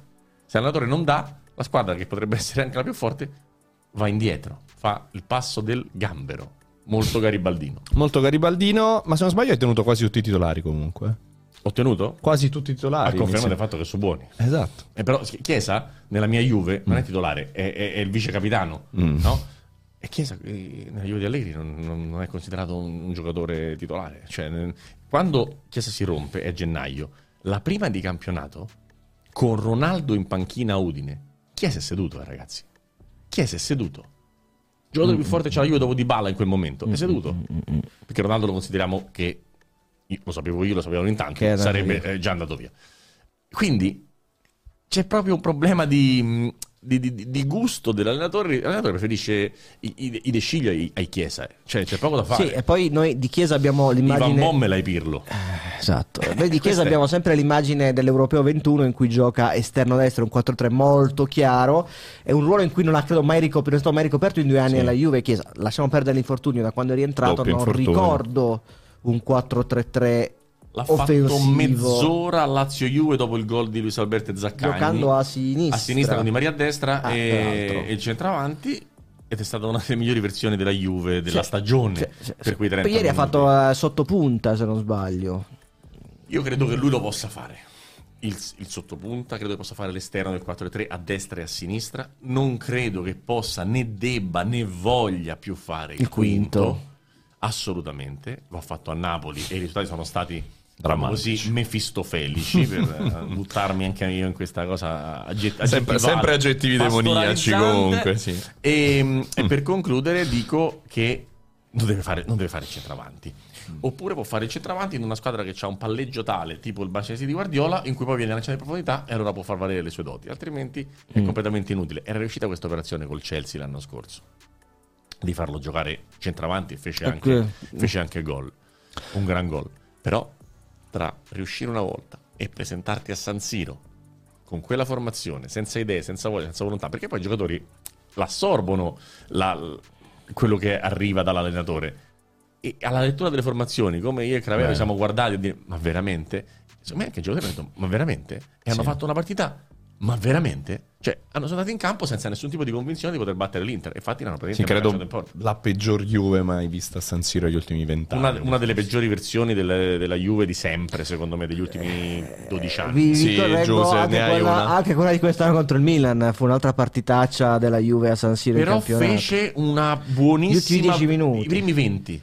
I primi 20, due occasioni di quadrato, un paio di cose. Un, Sì, un paio di cose. quarto d'ora, sì. Sì, comunque ris- ma rispetto a, No, a Inter Juve, qualsiasi Cosa. Anche in rapporto all'importanza della partita. Secondo me Inter Juve è, la peggior prestazione e formazione, la combo formazione e prestazione della Juve ed è anche la penultima peggior prestazione. Cioè, eh, cioè, sono, sono almeno due squadre ultime in classifica di, di bruttezza della, delle Juve negli ultimi 12 anni. Cioè, devi arrivare a quella del Neri, quella di, Mm. di, di Ciro Ferrara, quella di prima di Conte. Cioè da- dal 2011 a mercoledì scorso io non ho mai visto una cosa brutta come la Juve di mercoledì scorso. Mai.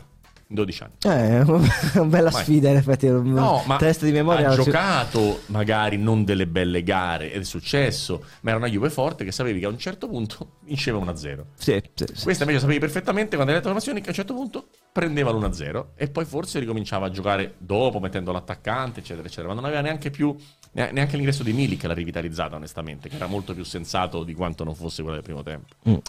Eh sì, eh sì, eh sì. Tra l'altro avete parlato di, di, di prime punte, io avrei una domanda sulla prima punta, ve la faccio adesso. Te la faccio adesso. Il Milan chi deve comprare come prima punta? Holland, dai, ho vinto, Eh. Erling Braut Holland, va Non bene. può Infatti, fare. dai, con, de- con degli euro convince, oggettivi però. che puoi me È spendere. troppo giovane per la Serie A. Un po' acerbo, come fu definito quando È era un po' acerbo, un po' acerbo. No, No, beh. perché parlate di attaccanti e io ho questo pensiero fisso della punta, che non Girano esiste più. nomi una variegati. Addirittura si è parlato di Arnautic, che potrebbe anche avere senso, anche se ha molto 35 senso. anni. Non male, però, eh, Arnautovic. 35 anni per Arnautovic.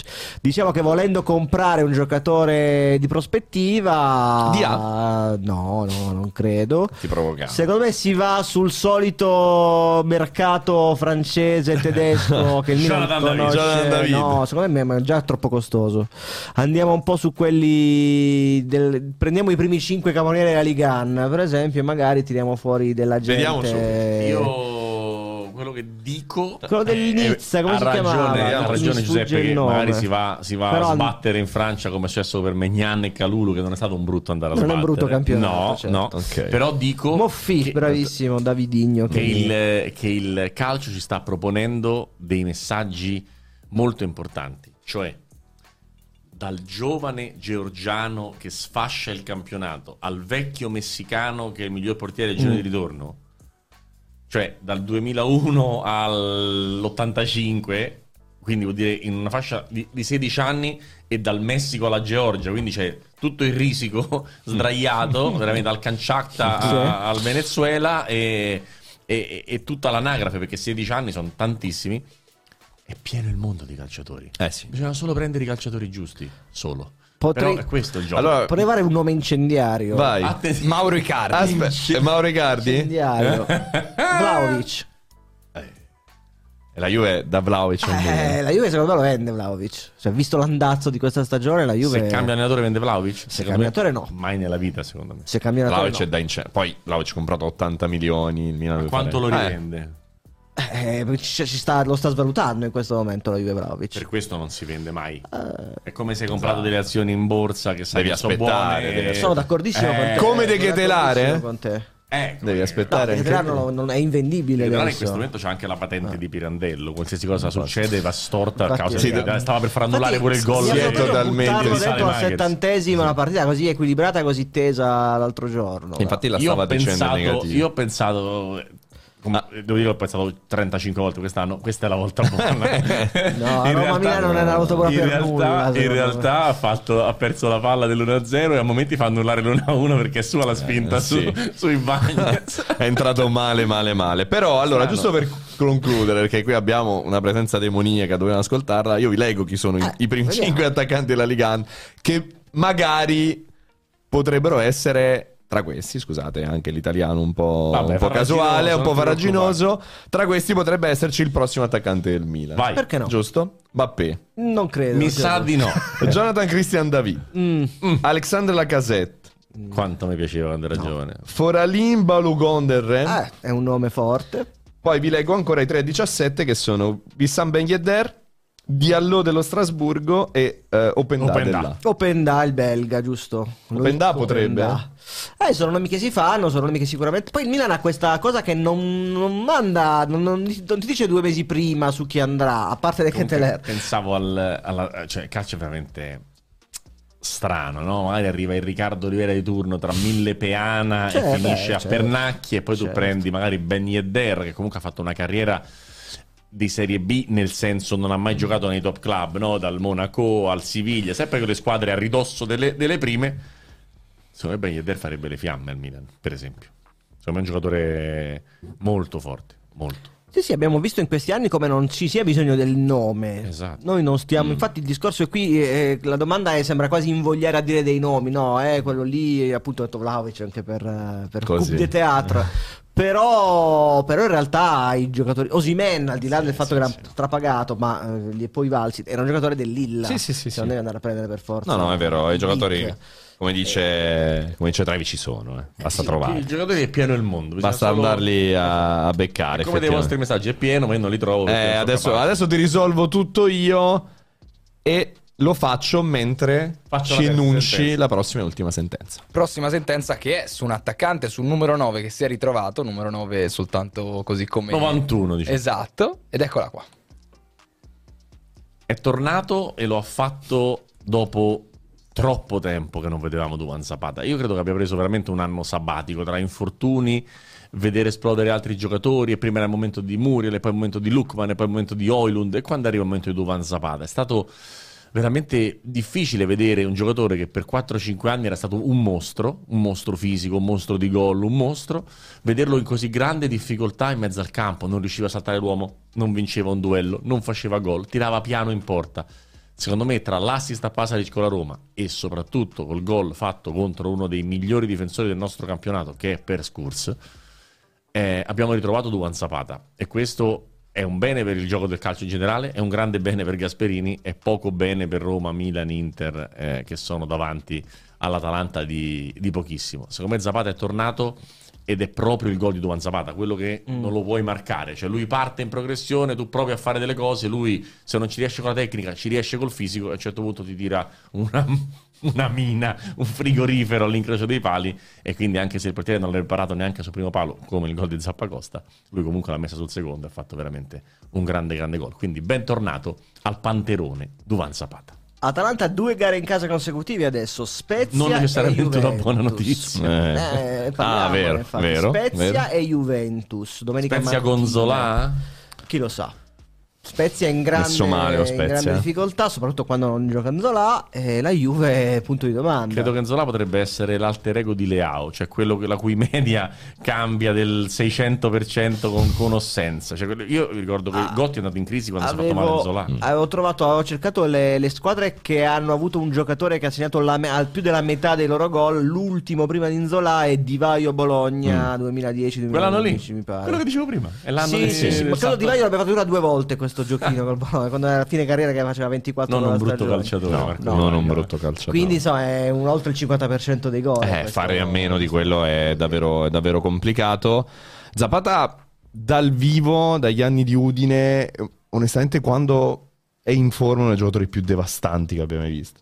Ricordo un gol contro la Juventus, Juventus, la dove Juventus. svernicia Facevo- Bonucci, facevo la ero in telecronaca. la ero lì che lavoravo per l'Udinese Gli pre- e esplose letteralmente in quella partita Ah, perché que- se ricordi stava giocando male quella stagione, era anche fischiato a Udine. prese, prese Impazzì completamente, fece un gol 10 pa- metri alla difesa clamoroso. della Juve con la palla al piede, la difesa della Juve che era Barzagli, Bonucci, Chiellini, non esattamente tre scarsi, e fu- proprio non riuscirono a, a stargli dietro, poi uno contro uno fu, Mm. fu con Bonucci e lui mi sembra che rientrò e calciò poi con il, con il destro a battere Buffon. Ma, mm, Una belva, cioè un giocatore demoniaco quando è Mm. in, in condizioni, in condizioni straordinarie fisiche. È vero che è uno di quelli che non essendo tecnicamente rilevante, quando non è fisicamente in forma, Certo, è in grande, sì. grande, grande, cioè è stato fuori forma un anno, è stato quasi un handicap per l'Atalanta.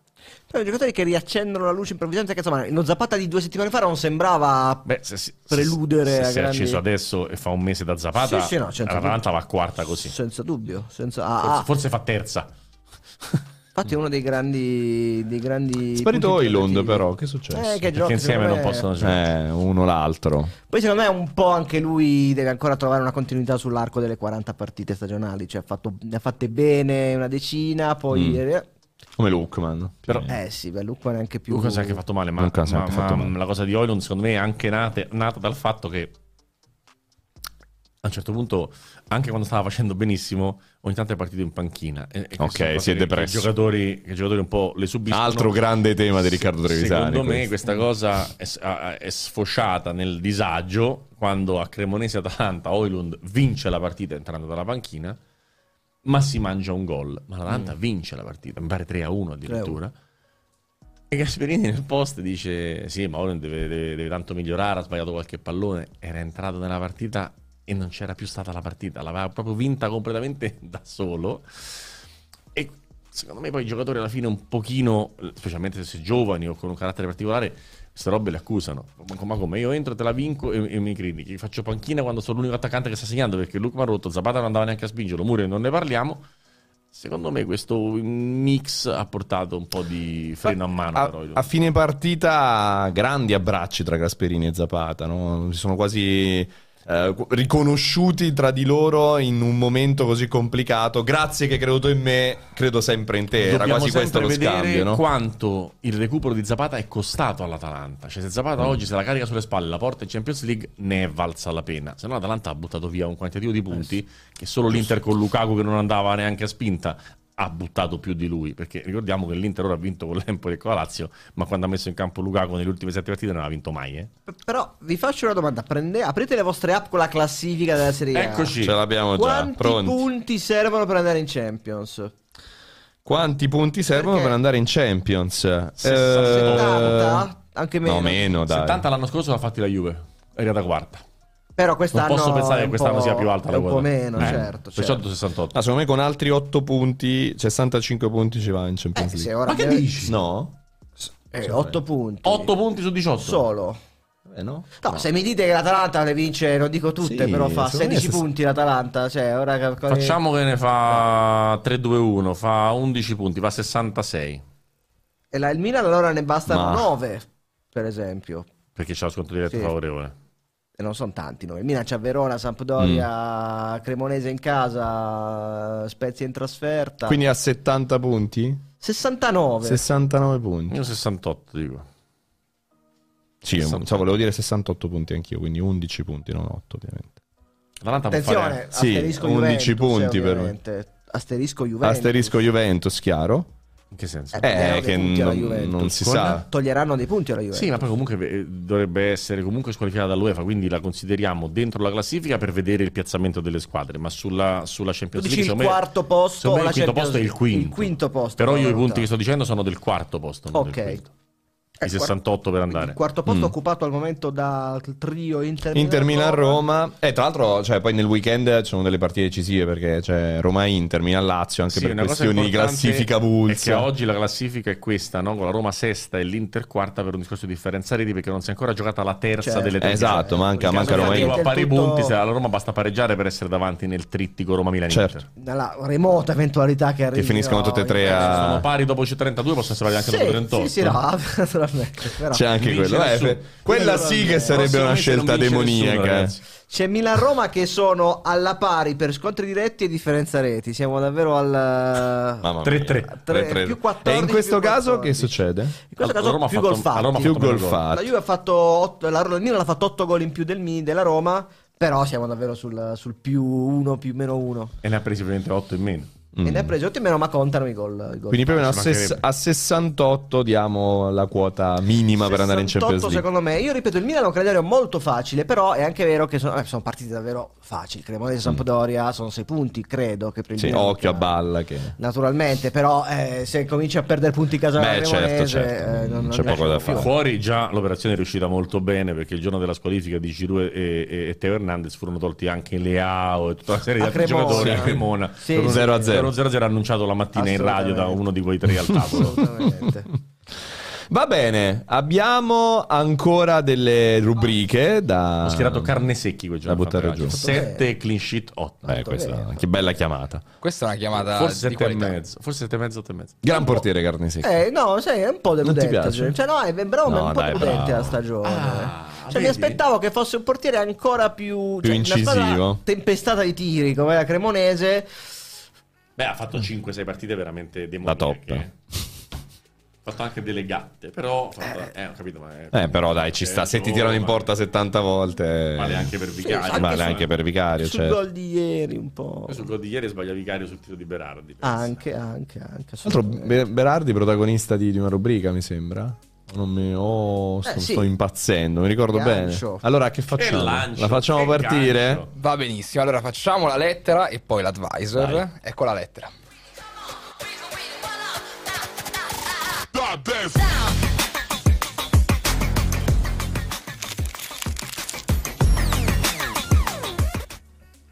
Mi costituisco, sono pazzo di Domenico Berardi e del suo modo di giocare a calcio, un modo quasi unico, è un modo veramente particolare, non sono tanti gli esterni destri di un 4-3-3 o di un 4-2-3-1 che possono fare un 15 più 15 in campionato, lui può fare 15 gol e 15 assist tutti gli anni, gioca a calcio in maniera straordinaria, eh, cosa gli sia mancato, cosa gli manca o cosa gli mancherà per diventare un top player, secondo me è il salto di qualità che lui deve fare, a 29 anni deve fare eh, se no diventa Totò di Natale del Sassuolo, giocatore meraviglioso ma che ha giocato nell'Udinese e nell'Empoli. Io credo che Berardi abbia tutte le carte per giocare come esterno alto in una squadra forte ed è l'unico modo per guarire quelle lacune che, che, ci sono e che ci possono essere e che sono racchiuse nel non tiro con la Macedonia o nel tiro affrettato con la Macedonia praticamente a porta vuota a Palermo.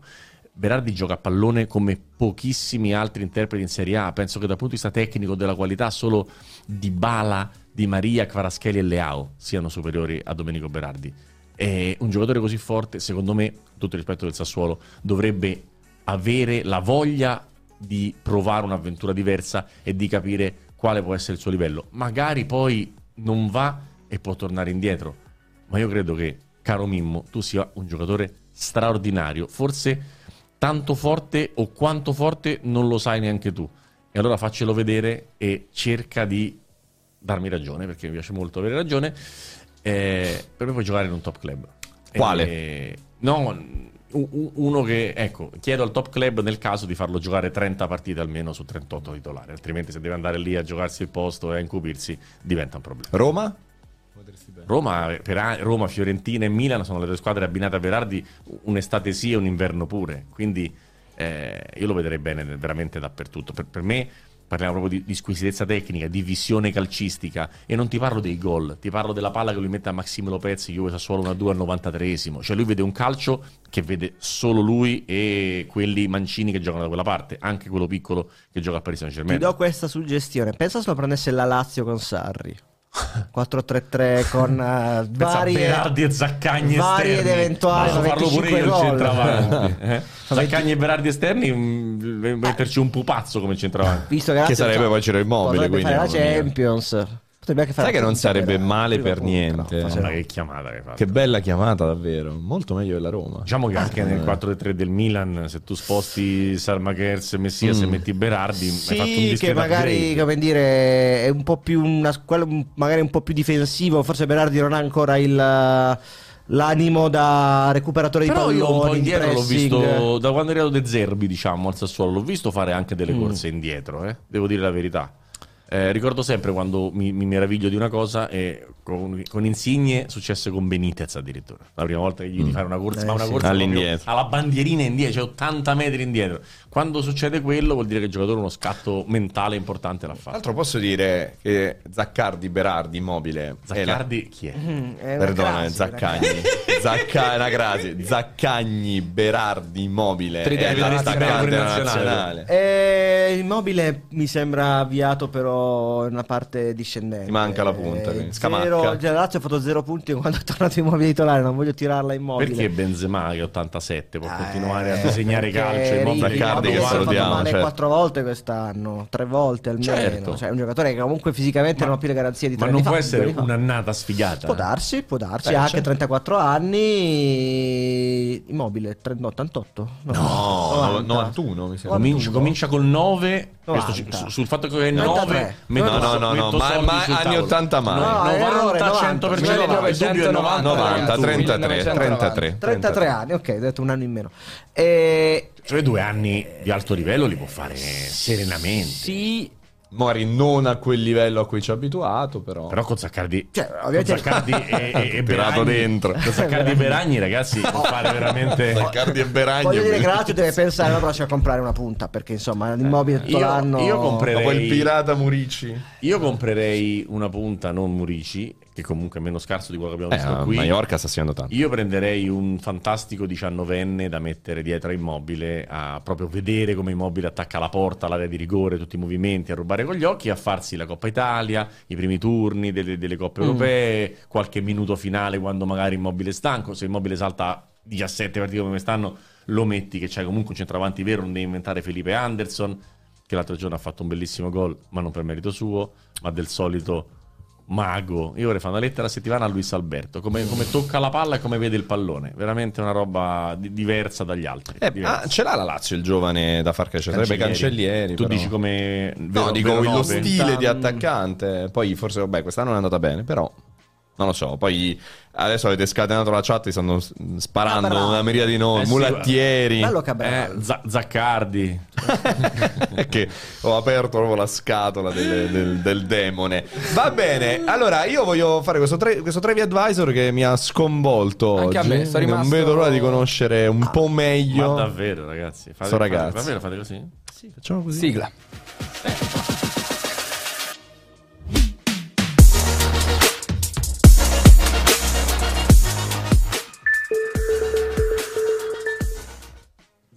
Giulio Cesar Soares de Spindola lo, lo conoscete tutti ed era il portiere dell'Inter del tripleto, un ragazzo straordinario, piede mancino, portiere superiore, eh, veramente una meraviglia. Giulio Cesar Enciso Espignola, forse lo conoscete un pochino meno, è un ragazzo che è nato molto più tardi di Giulio Cesar, è del 2004, è un ragazzo che è stato preso dal Brighton e veniva dal, dal Paraguay, dal Libertad in, eh, in Paraguay, è stato preso per la squadra, per la squadra giovanile come, come investimento ed è diventato, a sorpresa grazie al lavoro dell'allenatore che conta tanto, che in questo caso è De Zerbi, un giocatore determinante nella cavalcata che sta facendo il, il Brighton. In FA Cup, dove è uscito ai rigori con lo United, in campionato dove rischia di arrivare addirittura quinto, nonostante il risveglio del Liverpool, e eh, veramente sta portando in alto una squadra che già di suo giocava bene con De Zerbi, ma la sta puntellando con una serie di giocatori che veramente sono impressionanti, perché Enciso è arrivato che giocava in Premier League 2, cioè giocava nella- nel- nelle giovanili, no? Eh, arriva da un calcio comunque molto indietro dal punto di vista tattico, in un calcio incredibile come la Premier League, con un allenatore impegnativo come De Zerbi, è un 2004, 2004 e fa le fiamme in Premier League.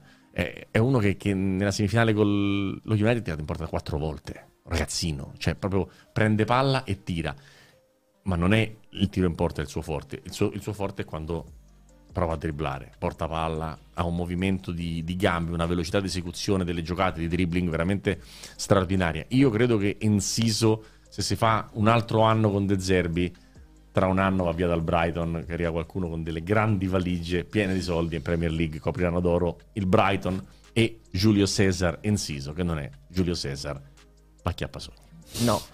Gran gol al Chelsea due Sì. settimane fa. Va detto che questo weekend eh, De Zerbi ha avuto due attestati di stima niente Leggiadri. male. Uno da Lopetegui, Eh, allenatore Klopp. 6 a 0, che ha detto oh, gioca il calcio più vero del mondo. Allenatore che ha vinto qualcosa, Lopetegui, nell'Europa League col Siviglia. L'altro Klopp ha detto: Non ho mai visto, raramente ho visto partite più belle. Quella del Brighton eh, sabato contro il Wolverhampton. Mamma mia. Eh, no, Non sta non siamo soli, diventando, basta, sta diventando nell'apprezzamento. un, un nome che, Eh, è una adesso cosa, sì, eh. che è una cosa, un nome internazionale, non un nome soltanto italiano, naturalmente. Eh, sarà interessante capire perché sicuramente un 6-7 offerte Arrivano. arrivano, anche grosse. Per esempio, la partita di ieri, Liverpool-Tottenham, mi ha dato la sensazione del declino delle due squadre. Cioè, una partita così casuale, con il Liverpool alti 3-0, poi si fa assediare. Ma anche il Tottenham che perde tutto un Quanto vorrei fare 3-0. mezz'ora a rispondere a chi dice che la Premier è tanto superiore al nostro campionato? Eh, sembra una partita Quanto la tornando fare? a grandi proprio a dimensioni, urlare al mondo che partita non siamo peggio. Davvero balneare. Balneare. ci Il gol due- di Diogo Jota non due esiste, tipi di no? partite Il gol di Diogo. Jota non esiste C'è la mai. partita 0-0, fa caldo, non Sì. Non se porta, male. Esatto, poi c'è quella liberi tutti. Bologna-Juventus Bologna- Bologna-Juventus certi versi. balneare. E Liverpool-Tottenham balneare di alto livello, Balnearissima. c'è lo Son, Kane, Balneare di alto livello, quindi è proprio- uno stabilimento, Costa Azzurra, Ovviamente non voglio dire che, che la Premier League non sia un grande campionato, Eh, ovviamente. certo. È un grande campionato, è pieno di soldi, ma secondo me quei soldi vengono investiti male e c'è meno competenza di quella che Mm. ci viene raccontata. Il Chelsea è un esempio lampante di, di- di questa cosa. Però campionato è bello, emozionante, stati pieni, bei prati, tutto quello che ci pare, orari definiti, non arrivano prefetti a rompere le scatole, tutto quello che vogliamo. Però ragazzi, dal punto di vista di, di- di come stanno in campo, il Tottenham prende gol dopo il 3-0 3 pari al 94esimo riprende gol, Sì, entra in campo con incredibile. prende 5 gol in 20 minuti, ma che è? Incredibile. Ma Ed è che è? quinto comunque il Tottenham. Sì, sembra un po' la Siamo. stagione del- delle, delle nostre big di Serie A che perdono tutte le partite alla fine sono Ma sempre lì a giocarsi. però. Manco così. Eh, no? perdono 1-0, no? Sì, tra l'altro mi ha fatto anche molto ridere l'esultanza di Klopp verso il quarto uomo, è poi si stira si anche Però lì, è- poverino. È la parola che dice lui lì è, declino, non Anche. di Klopp che resta un Sì, però è straordinario, però un po' basso come una, un po' una bassezza in generale. Bassi eh, no? fondi, sì, sì, sì, bassa marea. Cioè, quando fai una- un'esultanza così forte per un erroraccio di- di- alla fine di un, di un giocatore avversario, vai dal quarto uomo. Sì, se non sbaglio era lì no? Richard, Richarlison era andato a esultare sotto... Sì, Ma sì, Richarlison però stato all'Everton. segnava da, Sì, da però una non è- vita. Però è un ragazzi. premio Nobel, diciamo. Trovi? Richarlison. Quindi mettermi a livello di Richarlison, forse no. No, ma infatti è è un po' proprio bassa come cosa, cioè, dai, ci piace la, la, la gar, la grit, tutte le cose, però sono proprio i Klopp che dovrebbero cercare di spostare. esatto, quando vedi Klopp che fa una cosa del genere, perfetto, dici "Mm, eh, perfetto. c'è qualcosina che non va. Attiviamo il demone. Possiamo farlo, possiamo anche, per me possiamo anche parlare altre 12 ore di Dodò, però possiamo anche fare questo. Attiviamo il demone perché vedo Giù i tablet. Giù i giù i ta- no, ma Giuseppe, basta togliere mi la chat. No, dai, è uno Ecco, slogan che piace Giù i tablet, ti piace? Giù i tablet fa ridere. Pensa veramente che io possa vincere. Giù i tablet, giù i tablet. Giù le chat. Allora, eh, guarda Giuse che ho già letto- si muove. Ho letto al Prova. volo, ho riletto al volo un po' di domande Sì. e è molto simpatico. Tutto quello di cui abbiamo parlato Attenzione. oggi lo ritroviamo, non vi preoccupate a Che quanto se- pare. ah, ah, ok. Provi. Provi lei. Ok, ci siamo. Allora, è apparso anche il punteggio, eccolo qua, 0 Dai, a eh. 0 Quante per domande il- sono? Per il momento sono 9 per il domande, la prova del Vuol 9. dire per il momento. momento è 0 a 0, Ah, cambia. pensavo Perché se No, siamo quattro pari c'è la No, supplementare. Per il momento è 0 a 0, stavo dicendo chiaramente perché dobbiamo Però, ancora hai iniziare. promesso Come ho promesso guerra l'altra volta e ho combattuto No, come un leone perdendo 4 a 3, lo ricordiamo. Secondo me puoi giocartela questa stavolta la non posso circolare, ve lo dico prima. Partiamo? Pronti a partire. Ding ding ding. Come Campanella che suona. Via col ring. Follia ad Anfield, prima domanda, da 3 a 0 a 3 a 3 e alla fine la decide Diogo Cota. Chi aveva aperto le marcature? Pastore, sì. No. Aspetta, aspetta, riprova per favore. Sì, Pastore, sì. Oddio, quello che ha fatto l'inserimento, come si chiamava? Gio Gomez. No, Non è Gio Gomez. Curtis Jones.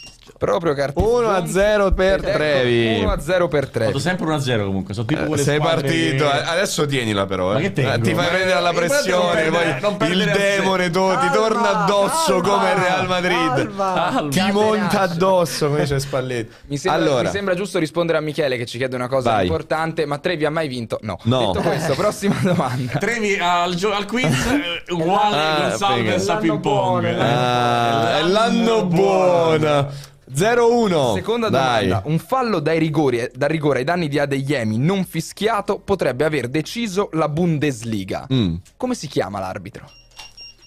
Riccardo Trevisani. Eh, non sai che c'è... non- Tagesman.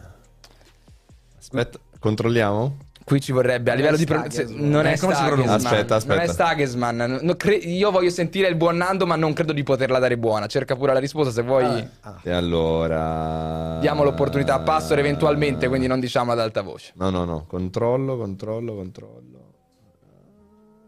Te lo Che scrivo. hai detto? Stagesman. Eh, eh, No, non hai detto sbag- quello. Sì, ha sì, detto quello? detto Stagesman. Ha aggiunto. Ah, io la darei È una lettera che pesa, però. Ho C'è, capito. c'è una lettera in più. C'è la S in più e dai, insomma, veramente sta da fare. Vabbè, non è Stagesman. Eh. Stagesman, Madonna È- santa, È dai. lo dico, Tu l'avresti basta, saputo? buona- Vabbè, dai, non, buona- punto no, per nessuno. Punto per nessuno, dai, 0-1. Terza domanda, ragazzi. Io non ci sto. Eh, dai, ci sta, ci sta. Dai, la facciamo- squadra attualmente ultima in Liga Spagnola.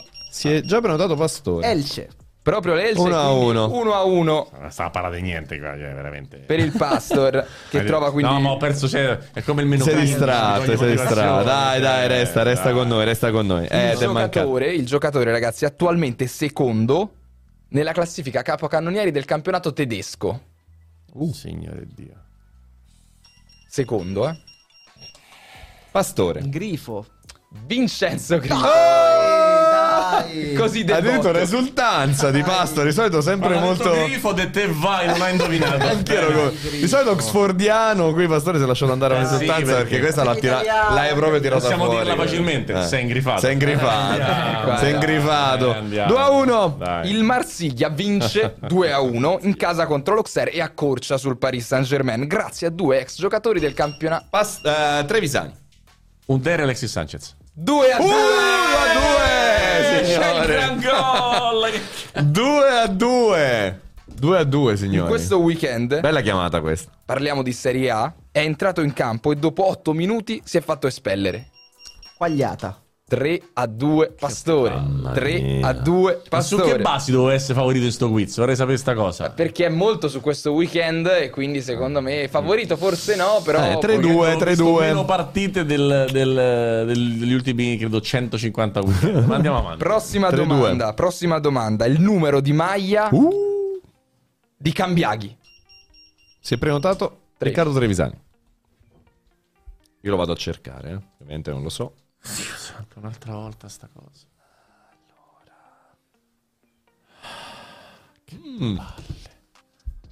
Devo dire questo verso. No, e vabbè, poi, poi capirete. C'ho il dubbio. No Dai. Ricky, 10 secondi. 28. Uh, 3 a 3!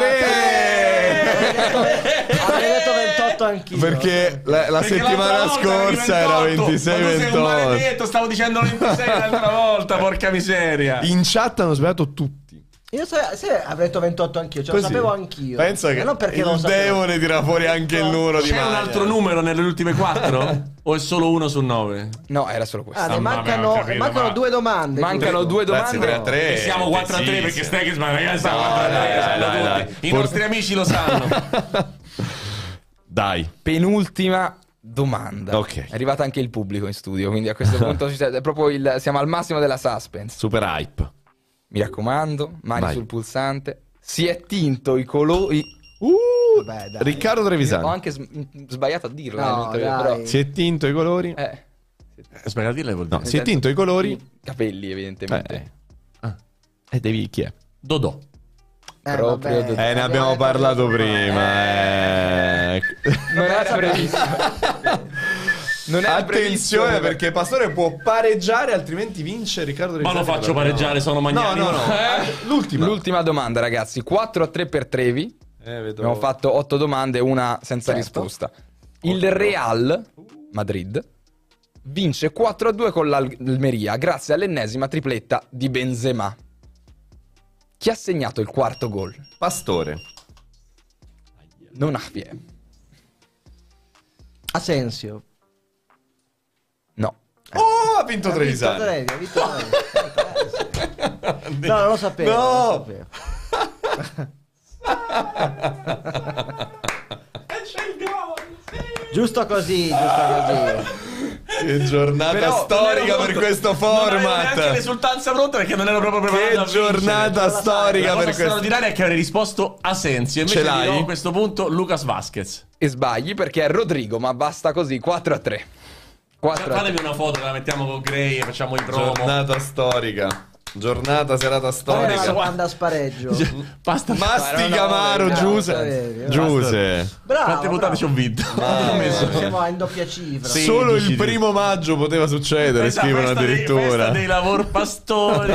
Questa è- deciso di posso dire, lavorare. sono da giocare 1, 5 e 23 adesso, perché questa è, un- è una Terno data storica, secco. terno secco, 1, 5 e Ragazzi, ma che 23. siete matti? Giornata storica, vince Riccardo Trevisani, incredibile, mai aver creduto di vedere questo Vai, giorno. Altri minuti di altre domande. Sì, ce l'abbiamo. Però eh, hai- hai- avevi l'altra domanda? No, no, eravamo arrivati, erano 9. Basta? Finiva, se indovinava diceva Rodrigo. Finiva Erano 4 a pari? 4? Eh, ragazzi, erano 9 e... Vabbè, ma devi tenere sempre una di riserva. Il pareggio Eh, devi esiste. avere la domanda di Il pareggio è la riserva. morte, non esiste Però il 4 a pareggio. 3. Eh, non è 4 a successo. 3. 4 a 3, incredibile. Io vi avrei chiesto, facendo io la domanda di spareggio, vi avrei chiesto. Non mi cambio più, ovviamente. Sempre giacca nera, maglietta nera. eh. Vi avrei chiesto chi ha fatto l'assist a Domenico Berardi in Sassuolo Empoli e il numero di maglia di Luperto. 13. No, Che? non è 13. Ma che stai a dire? Allora, l'assist è di Matteus Enrique. Enrique. Eh, ok, quello sì. E Loberto c'è chiaramente il 3. Non è il 13. Non ne ho una più pa- 33. 33. No, 33. tirato a casa completamente. Ah, 13 c'aveva a Napoli, che scemo. Cioè, caso. Da dove arriva? Da dove è arrivato questo 33 di Roberto? Incre- invento domande, loro inventano risposte e le azzeccano. Si è messo a studiare i numeri, ragazzi. Come hai fatto? Come hai fatto? Ho preso letteralmente l'app, l'ho C'ha la inventata da così. 33 Lupe. Eh, che la C'ha la faccia dagli da anni di 33. Come il. Napoli, ed ex Napoli lo vinceva da 33 anni. Incredibile. Vabbè, vabbè, ragazzi, abbiamo ancora 5 minuti perché Ma anche è- 10, facciamo parlare la gente. No, sorpresa incre- da questo- eh, ma- questo 5 a 3 perché Stankesman, ragazzi, ma Ah, sì, veramente dai, esatto, avete veramente scippato una cosa, una cosa Incredibile, incredibile. Vi dicono anche, sempre in chat, il numero di maglia di corsa. Julmand. 27. No, no, no, no. no. No, No, no, ve lo devo recuperare. Il numero di mai di Yulman è una non cosa tipo so. 41, una Non roba li so, così. Non li so, non li so. Non trovo, non trovo il Lecce. Lo so, fai basta i numeri. Che- fai- allora, tu che hai detto? 27. Tu? Non esiste 27? No, non è Eh, 27. 41. 42? Sì. Ah. Hai una giornata a caso di campionato. Ma da dove esco, ragazzi? per me arriva, è arriva, impossibile questo Dai, gioco. Dai, dai, facciamo altri numeri. Dai, vi faccio. No, il sito, vabbè. non so. Ridateci la gente qui. Come si chiama? Mila, dai, sul Milan che sei No, fortissimo. no, i numeri non li so. Facciamo, dicevo ad Andre, facciamo una giornata a caso. ok, ti faccio una giornata a casa, dai. Di quest'anno? No, anche il passato. No, no, di quest'anno. Cioè, No, una partita di facile. quest'anno. Dai, faccio una partita di quest'anno e È una partita un di- numero a Vai col tabellino che provo anche con l'arbitro. Ma no, dai, una partita è facile. Vuoi la giornata? Ma anche vecchie. Eh, vabbè, ma vecchia No, no, no, di come- io- No, vecchia così Pastor, c'è. Ma se io ti chiedo, se Eh. io ti, chied- ti chiedessi la sesta giornata, Eh. La partita che ha giocato la Fiorentina nella sesta giornata della stagione 2014-2015. Ma non scherzare mai, dai. ma Quindi che- 2014-2015, Aspetta. sesta Ma giornata. Inter- No, l'anno prima. Ma no, Fiorentina, ma no, ma serie. di- dici la partita, tu. No, Aspetta, no, no, aspetta, aspetta. Pastor lo sa Ma fare. che stai dicendo? Te l'assicuro. Ma otto anni fa. eh. Ma è- lo, lo fa dal Aspetta, aspetta, eh, 1990. adesso signori, Aspetta, ah, aspetta, avete aspetta, aspetta. È, è Pastore vede. adesso, eh, l'avete Allora, scatenato. Gli Allora, il quiz, gli ridò il quiz indietro. sesta giornata- ok, io ce l'ho. La sesta giornata della stagione Fai un altro- 2014-2015. un altro- No, no, no, ma ce l'hai. Ce, ci- ce la puoi fare. Sesta giornata perché ho la. Ce l'hai, ma per, per- l'hai mezza detta. Prima l'hai mezza detta, poi non so perché cambiate idea. Inter Fiorentina. Ah no, Fiorentina Inter 3-0. In realtà pensavo a quella dell'anno dopo 4 Marcatori, ce l'avete? Marcatori, Babacar. No, non ho detto Babacar. Sembra di averlo sentito. Ah, incredibile, aspetta, aspetta, aspetta. Tu ce l'hai, Treviti, i miei mercatori vengono in mente. Ma per- perché, la- sei sicuro che non l'hai detto Babacar? Babacar. Ok. Tomovic. Sì? La- uno te ne manca. Babacar? Tomovic. Ve ne manca uno, dai, dai, dai, dai. Uno. Uno. 14-15, quindi chi... chi c'è? Prandelli? C'è. No, no, che- Eh, Montella, ultimo anno. l'ultimo anno di Montella. Bel nome, raga, questo. Bel nome, senso bel giocatore? Vuoi, vuoi Quadrado. No, Proprio quadrado. Juan. Eh, Babacar No, quadrato io posso, Tomovic. se tu mi dici una partita, e Vai. magari possiamo fare i marcatori Vai, e, vai, e vai. situazioni. Ma di quest'anno o No, del ma passato? anche, Vai anche passato, vecchie, vai anche, anche vai- molto Vai sul vecchie. vecchio. Nando, aiutami. No, ti aiuto io, ti aiuto io, ti aiuto io. completissimi. Ti aiuto io. ti Però aiuto bella io. questa è una giornata di un anno a caso. Questa è Mister stata- Bus 98 dice questa è- niente numeri a caso. Pastore ha questa è- faticato la giornata della cascata di Trevi. Questa è stata veramente bru- Allora, aspetta, ti recupero. Non è che Pastore ha l'influenza. Ah, eh, incredibile, incredibile. Urge tampone per Dai, Pastore. allora, allora, allora. Mi dovete dire... Incredibile, ragazzi, però siete, siete completamente pazzi. Allora, la quinta giornata... Anzi, no, no, no, no, no, la quinta giornata. La terza giornata della stagione 2003-2004... La terza giornata? Terza giornata, la partita della Roma. Juve Roma 2-2. Juve Roma 2 a 2. Juve Roma 2 a 2. Mi dite i marcatori? Subito 2 a 0 per la Juve. Pareggia Kivu su punizione. Segna Zebina all'85esimo. Doppietta di Nedved. O Nedved e Di Vaio. Perché Eh, ve lo devo recuperare. Allora, tu hai detto... Che, pare- che segna Kivu il 2 a 1 su Ok. punizione e 2 a 2 Zebina Giusto? all'85esimo. Giusto? La Juve chi segna? Doppietta di Nedved. O Nedved Di Vaio. No, perché- Eh, scegli. Nedved di No, Vaio. perché c'è la punizione Scegliete. Nedved che Di Vaio la sfiora, quindi dico Di Vaio. Allora, aspetta, mi Nedved ricordo di il Vaio. tiro che la tocca. La tocca la- Doppietta di vai. Ah, doppietta Doppietta di Vaglio. Doppietta di Ah, Vaglio. doppietta il, il secondo è molto bello, il primo su punizione diretta, il secondo è... Tutta la giornata. No, tutta la giornata no. Volevo, volevo che mi dicessi l'arbitro. potrebbe L'arbitro, essere- dai, dimmi l'arbitro. No, arbitro Perché. Pellegrino di Barcellona... Uh, bravissimo. Ma come cacchio fate? No, no, ma cioè, non come è- fate a tenere non è l'arbitro? abbastanza. No, ragazzi, no, no, no, no. no. Vabbè, L'arbitro, no, dai, che l'arbitro è una cosa fo- Chi è Pellegrino? Dov'è? Devo Barcellona Pozzo di Gotto, un arbitro di quel gruppo proprio del gruppo storico Ragalbuto, De Santis, follia. dei fuoriclasso, Eh. Rodomonti, questi qua. Questa è follia. Tutta la giornata. Tutta la giornata mi vuoi No. dire? Dai, chiudiamo così. Aspetta, aspetta, aspetta. Allora, abbiamo detto terza giornata. Aspetta, la devo avere. Serie A. Allora, Juve Roma 3, 2-2. 4. Come fai? Vent'anni fa, ma che stai a Terza dire? giornata. E chiudiamo Juve. Roma è una- un big match, me E lo ricordo. chiudiamo con ma- questa flexata. Mi No. Vent'anni fa. Allora- vent'anni fa. Ce l'abbiamo. Juve Roma 2-2. Eh, uh, uh, sì. Perugia Milan 1-1. Sì.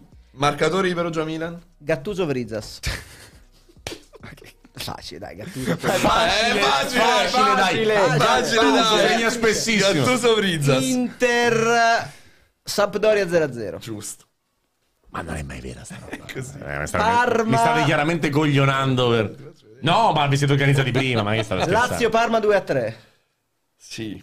Ma cosa? Ma perché siete matti? Roma Lazio Parma, da te doppietta, Juve Roma, doppietta di Lazio 2 Parma. Adriano. E Lazio Parma c'è una doppietta di un giocatore meraviglioso. Bresciano, Brava, Bresciano, Madonna. Bresciano. Ricordo anche l'esultanza.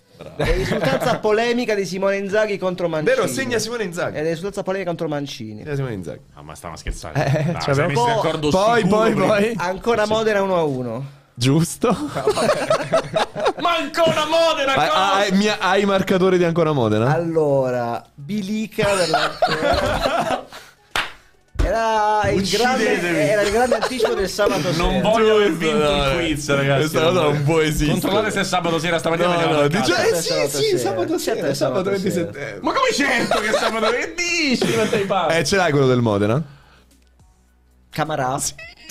Dio ma sì, proprio lui. Buonissimo. Poi? Brescia Reggina. Oh, però guarda che hai fatto. Hai vinto il quiz, hai scatenato, no? Io non vado Che hai detto? Brescia Regina 4 a 4. Sì. Se dici Sì. marcatori vado via. Qualcuno Ce l'hai? dico. Dai, dai, a facciamo caso, marcatori. Nakamura. Sì. Eh, Baggio. No. No, Baggio no. No. strano. Allora ti dico Di Biagio. Giusto. Di Biagio Nakamura? Eh, sono tanti. Siamo già Eh. 1 a 1. Petruzzi. Sì, il 4 a 4. No? Sì. Il 4 a 4. Pet- eh, Uno all'era in Serie A.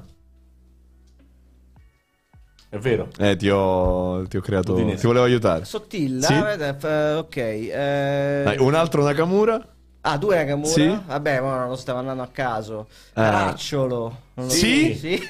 ok. Eh, Ti manca uno della manca Regina uno e uno del Brescia. Uno del Brescia. Dai, un- Franceschini. No, no, no.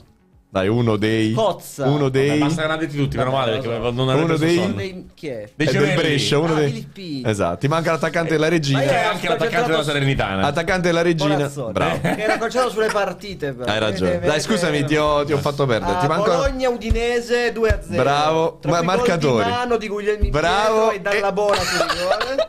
Io sono scioccato. Cioè. Manca una partita. Sì, allora ti manca. Manca Ti manca una sola partita. Udinese No, due partite ti manca. due partite. No, l'Udinese è detta adesso. Bologna Udinese. Ah, sì, giusto. Due Sampdoria partite. detta. Ti mancano due partite. Manca il eh, Modena. Detta prima, ancora Modena. Ah, ancora una detta prima. L'Empoli. Sì. Dunque manca l'Empoli. co- terza giornata. Sì. Empoli in trasferta. Sì. Castellani deserta. Manca Eh, il Chievo, che però non è con l'Empoli. Sono partite diverse. Bravo.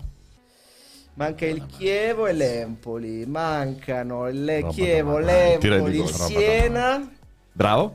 Io Che però non è il Chievo, ma è l'Empoli. Bravo, l'hai detto, sì, sì, Siena Empoli 4-0, tripletta di Chiesa e gol di Flo. Sì. Uccidetemi ora. Ti manca solo. Dai, Chievo. Pe- no, Perugia abbiamo detto, Parma abbiamo detto, Regina abbiamo detta, eh, Brescia È in Serie A, in Serie A. Dai, in Serie A. Atalanta. No. no, no, Atalanta no. eh, Dai, dai, ce l'hai. Lecce. Bravo. Bravo. Chievo, eh, Hai Lecce detto. Chievo. Lecce Chievo?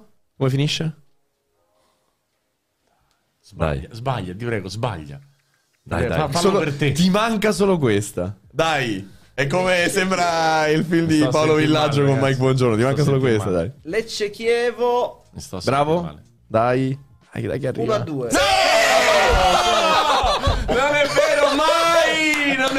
Giuseppe Pastore ci ha appena detto tutta la, gio- la terza giornata di Serie A 2003-2004. Marcatori? ora. Ti arrivano? Non salve, squadra il telefono. Uno mi dai autogol. Ragazzi, comunque No, non, per, non per vantarmi così, Pastor, ci pensi. Io ieri ho mangiato la pizza, oggi la pasta e stasera la carne, me lo ricordo. Te la lo ricordi, te la ricordi. Lecce Chievo. Dai. Non me lo ricordo. Vabbè, dai, quello del Lecce.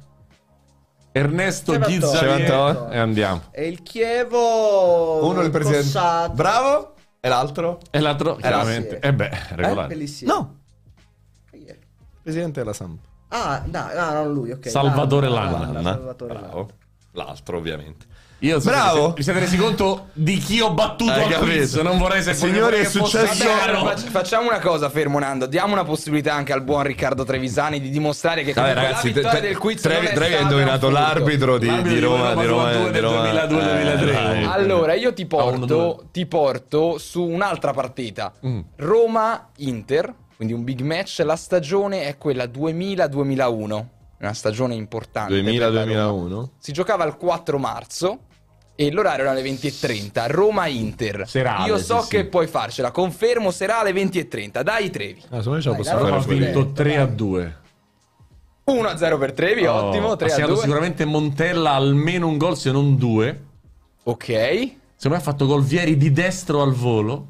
Su gran lancio di Bello Zoglu e Mre. Non vorrei dire una boiata, ma mm, lo forse Io ho bene. il risultato e Vieri ha segnato, ti posso Ok, dire. Due Montella?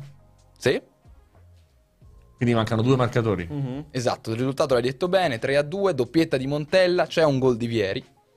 Ah, l'altro Secondo ce l'ho Secondo me il momentaneo 2 a 2 segna Vieri e il 3 a 2 lo fa Montella. Eh... Confermo, sì. Stavo Ok. guarda, studiando il tabellino. C'è una, è una punizione l'altro gol. Mm. Marcolino Assunzao? Sì. Esattamente, lui dopo- ha aperto ne- le marcature. Manca un Eh, marcatore dell'Inter. Manca un marcatore dell'Inter.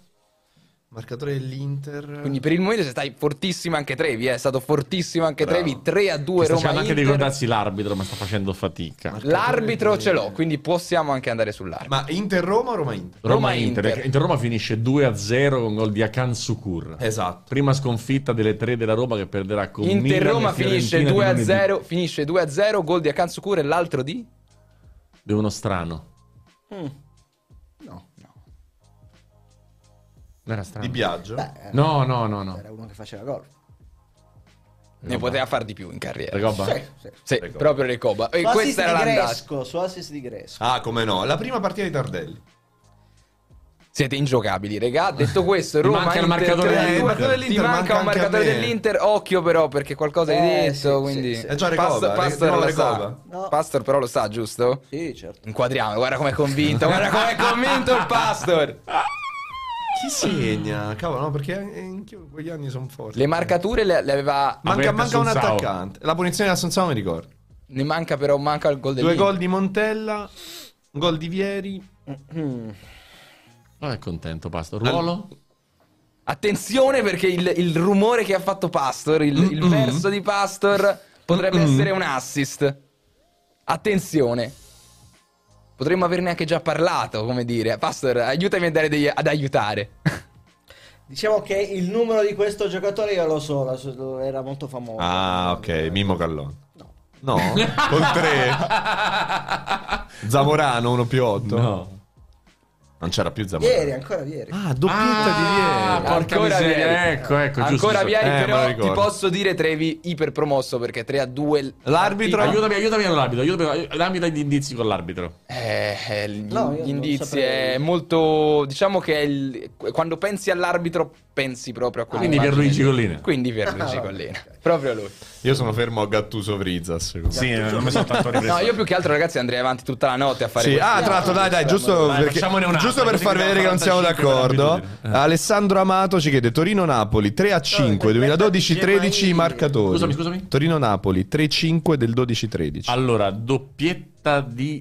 ehm, tripletta di Zemaili, doppietta di Cavani che entra dalla panchina, ha atterrato sei ore prima dall'Uruguay Telecronista L'hai fatta bravo, tu? Sì, telecronista bravo, era il sabato di Pasqua. Esatto. Posticipo serale del sabato di Pasqua, o Confermo. delle 18 o delle 20, 20, 45. 45. Tripletta 45. Zemai, due gol di Il mio solito proverbiale culo enorme nelle telecronache fa sì che finisca 3 a 5, una gara deve finire 1 a 1, Mazzarri, cose. Per Eh? il Torino? Per il Torino sono dei marcatori particolari, secondo Eh, me. Forse direi un Meggiorini. Sì, confermo. Esiste Meggiorini? Direi di sì. Uno sì, dei sì, primi sì, sì. gol può essere? Sì, sì? Meggiorini, Meggiorini. Perché la- il- mi sembra che l'andamento sia tipo, io dico rimonta contro rimonta e contro contro rimonta, quindi secondo me Guarda è che 1 a 0, 2 a 1. In chat uno scrive esattamente questo. Hai detto questo. Ho detto questo. Hai detto rimonta perché, contro 1 a rimonta e 0 contro contro il. Napoli, 2 a 1. No. Insomma, si sono, sono cambiati i punti. Cioè, Hanno cambiato risultati continuamente. Due volte una, due volte l'altra. Pazzesco. Meggiorini. C'era la finale di Amici e convinsi la mia ragazzetta del tempo a guardare Trevisani su Torino-Napoli, ci dice Glick, Gabriele grande Ferocini. Bravo, Gabriele. forse? No, no, no, no. Meggiorini. Sono tutti Ma secondo me sei, sei un giocatore folle. L'arrondo. No. No, no, no. no. Eh, Jonatas. Proprio Jonatas è il mia, secondo Jonatas. marcatore, diciamo, del Toro, ne manca uno. Sì, mi ricordavo questo Aiutaci. giocatore senza senso. È un altro ne manca uno altro folle? Un altro attaccante che a me piaceva molto in un'esperienza che in una città che a Pastor piace molto. Barreto. Proprio Bravo, Vitor Paolo de Vitor Sousa Barreto. Barreto. Però era già- bravo, Eh, Ventura che se l'ha portato. E Sì. se vogliamo aggiungere c'è anche quando vediamo i tabellini ci sono le note, cioè, succede una cosa in questa partita. Eh, rigore sbagliato, credo. Da? Allora, parato da Gillet. Mamma mia, io E sm- io- sbagliato da Amsic. Cavani. No, Amsic, secondo me no. scusami, da Amsic. Amsic. Amsic, Sbagliato da Mare Camsi. E ultima, allora dai, ultimissima. Quindi 8 gol e un Dai, rigore parato. ultimissima. Capite? Capite? Quando U- dico il culo. ultimissima. Ma- Torino-Napoli con Mazzarri e. Torino. Cioè, ma vi rendete conto? 8 Incredibile. gol. Dai, pa- l'ultimissima? Eh, Dai. Allora, dego alla chat. Catania, Roma 2008-2009. Sì. Ah, 8-9. Maria, bella. Finisce? 8-9. Io pensavo 7-8. Eh, 7-8 no. 7-8 è l'ultimo. 2 a 1. No. 3 a 2. 3 a 2. Settima giornata, Sì, più o meno. 3 a 2, sto cercando il Tipo settima giornata. Catania, Roma 3 a 2. Morimoto doppietta. Takayuki. Confermi, Andre? Io Eh, non ce sto, l'ho. sto cercando il tabellino, datemi soltanto un Catania, secondo. Roma 3 a 2, 8 a 9. Ci Incredibile. siamo. Potremmo fare questo per tutta la Per vita. mestiere. Ovviamente sto trovando gli articoli invece del tabellino. Eh, il sei che... lento, sei Dai, lento. Catania, Roma 3 a 2. Eh, io No, se apro il cellulare eh, mi si scarica e non torno più a che- casa. quindi. Allora, mi hai detto di, di Morimoto, Doppietta confermo la Morimoto. doppietta di Morimoto, sì. Per la Roma non saprei, ti direi un non Totti, non Totti. Ecco, è partito il video se non si fosse capito. Non No, Totti, no, vero? non Direi non Totti. Pure secondo me non Totti. Potrei dire addirittura De Rossi. Ce l'hai, Andre? Il Eh, marcatore. La credo sia la cosa più facile al mondo da eh, cercare. vieni, Vabbè, vieni, dai, dai. basta. Mi, Eh, Nando, vieni, mi si scaricherà il cellulare. No, no, no. Però Catania, Roma 3 a Eh, Nella 2. Roma, ehm, Allora, nella Roma Eccolo qua. ce l'hai? Sta arrivando. Succedono cose. ma come? Lo stai trovando? Lo No, stai no, trovando? mi ha appena fatto vedere una chiamata folle che è? arrivata. È di un ex giocatore. Non è vero, Morimoto. ancora giocatore. Takayuki- È vero, tale giocatore, Takayuki sì. Morimoto. Sì, sì, sì, sì, sì, sì. Eh, della Roma Allora, sì. Vucinic. Vucinic sì. Ok, nel Catania Eh, altro gol della Roma ce l'hai? eh, no, Vabbè, l'abbiamo visto stasera. l'abbiamo visto stasera. Era eh, come sfondo sulle nostre chiacchiere pre. Che Frosinone Regina. Mhm.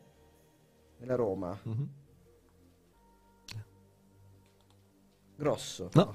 Ma no. Infatti. Eh... Ah, Eh, nella regina. Chi c'è nella regina? Venez. Sì. Ah, no, infatti, scusa. E Chi ti manca? Catania, terzo, eh, non lo so, sarà stato un... uh, Mascara. No, secondo me no. Niente. Aspetta. Sembra che stiamo a fare... Baiocco. L'ho letto, eh. Ah, l'hai letto. Baiocco. Mascara si invola in contropiede e serve in aria il liberissimo Baiocco. Quindi anche tu hai trovato un articolo. Ah no, avevo, avevo anche il tabellino. Avevo tutte e due, no, ma grande fake.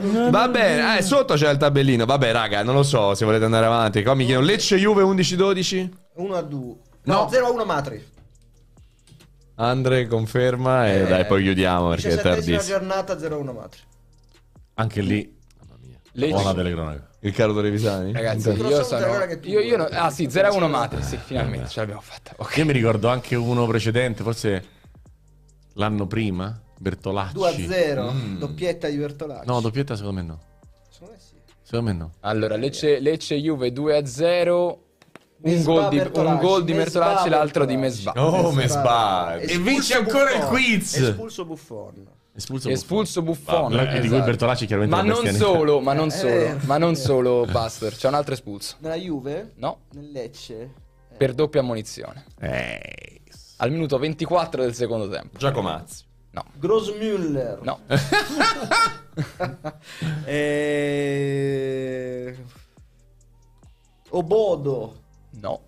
Madonna, che chiamate. non lo so. Quadrado. Vives, ragazzi. Vives. Eh, Nelson Vives. Giuseppe, Giuseppe. per la precisione. No, Eh, bene. L'amico Vivas eh, che salutiamo. Hanno Va scritto bene. in chat Pasculli Vives per farlo su Chiellini, Gabriele No, Ferocino. siete bravi ragazzi, mamma mia. È stata un'intersezione di, di segnali. Va bene, ragazzi, grazie Salutiamo Lorenzo mille. Baglini che ci segue con affetto. Grande. Un ragazzo Giuseppe Ti saluta. E anche Giuseppe Vives. Sì. Anche Giuseppe Vives. Eh, Va bene, ragazzi, siete bravissimi. C'è stata un 20 minuti di follia totale. In Follia. cui- Eh, lunedì non possiamo perché siamo a, a vigilia di Euroderby e quindi Ah, beh, non certo. possiamo. Ma superato l'Euroderby, una delle successive tre puntate Ci prima della liberiamo finale di così, Istanbul, facciamo così. due ore così. Facciamo due ore così. perché- Due ore come gli squilibrati diventati, facciamo record di Perché ascolto dobbiamo rilassarci.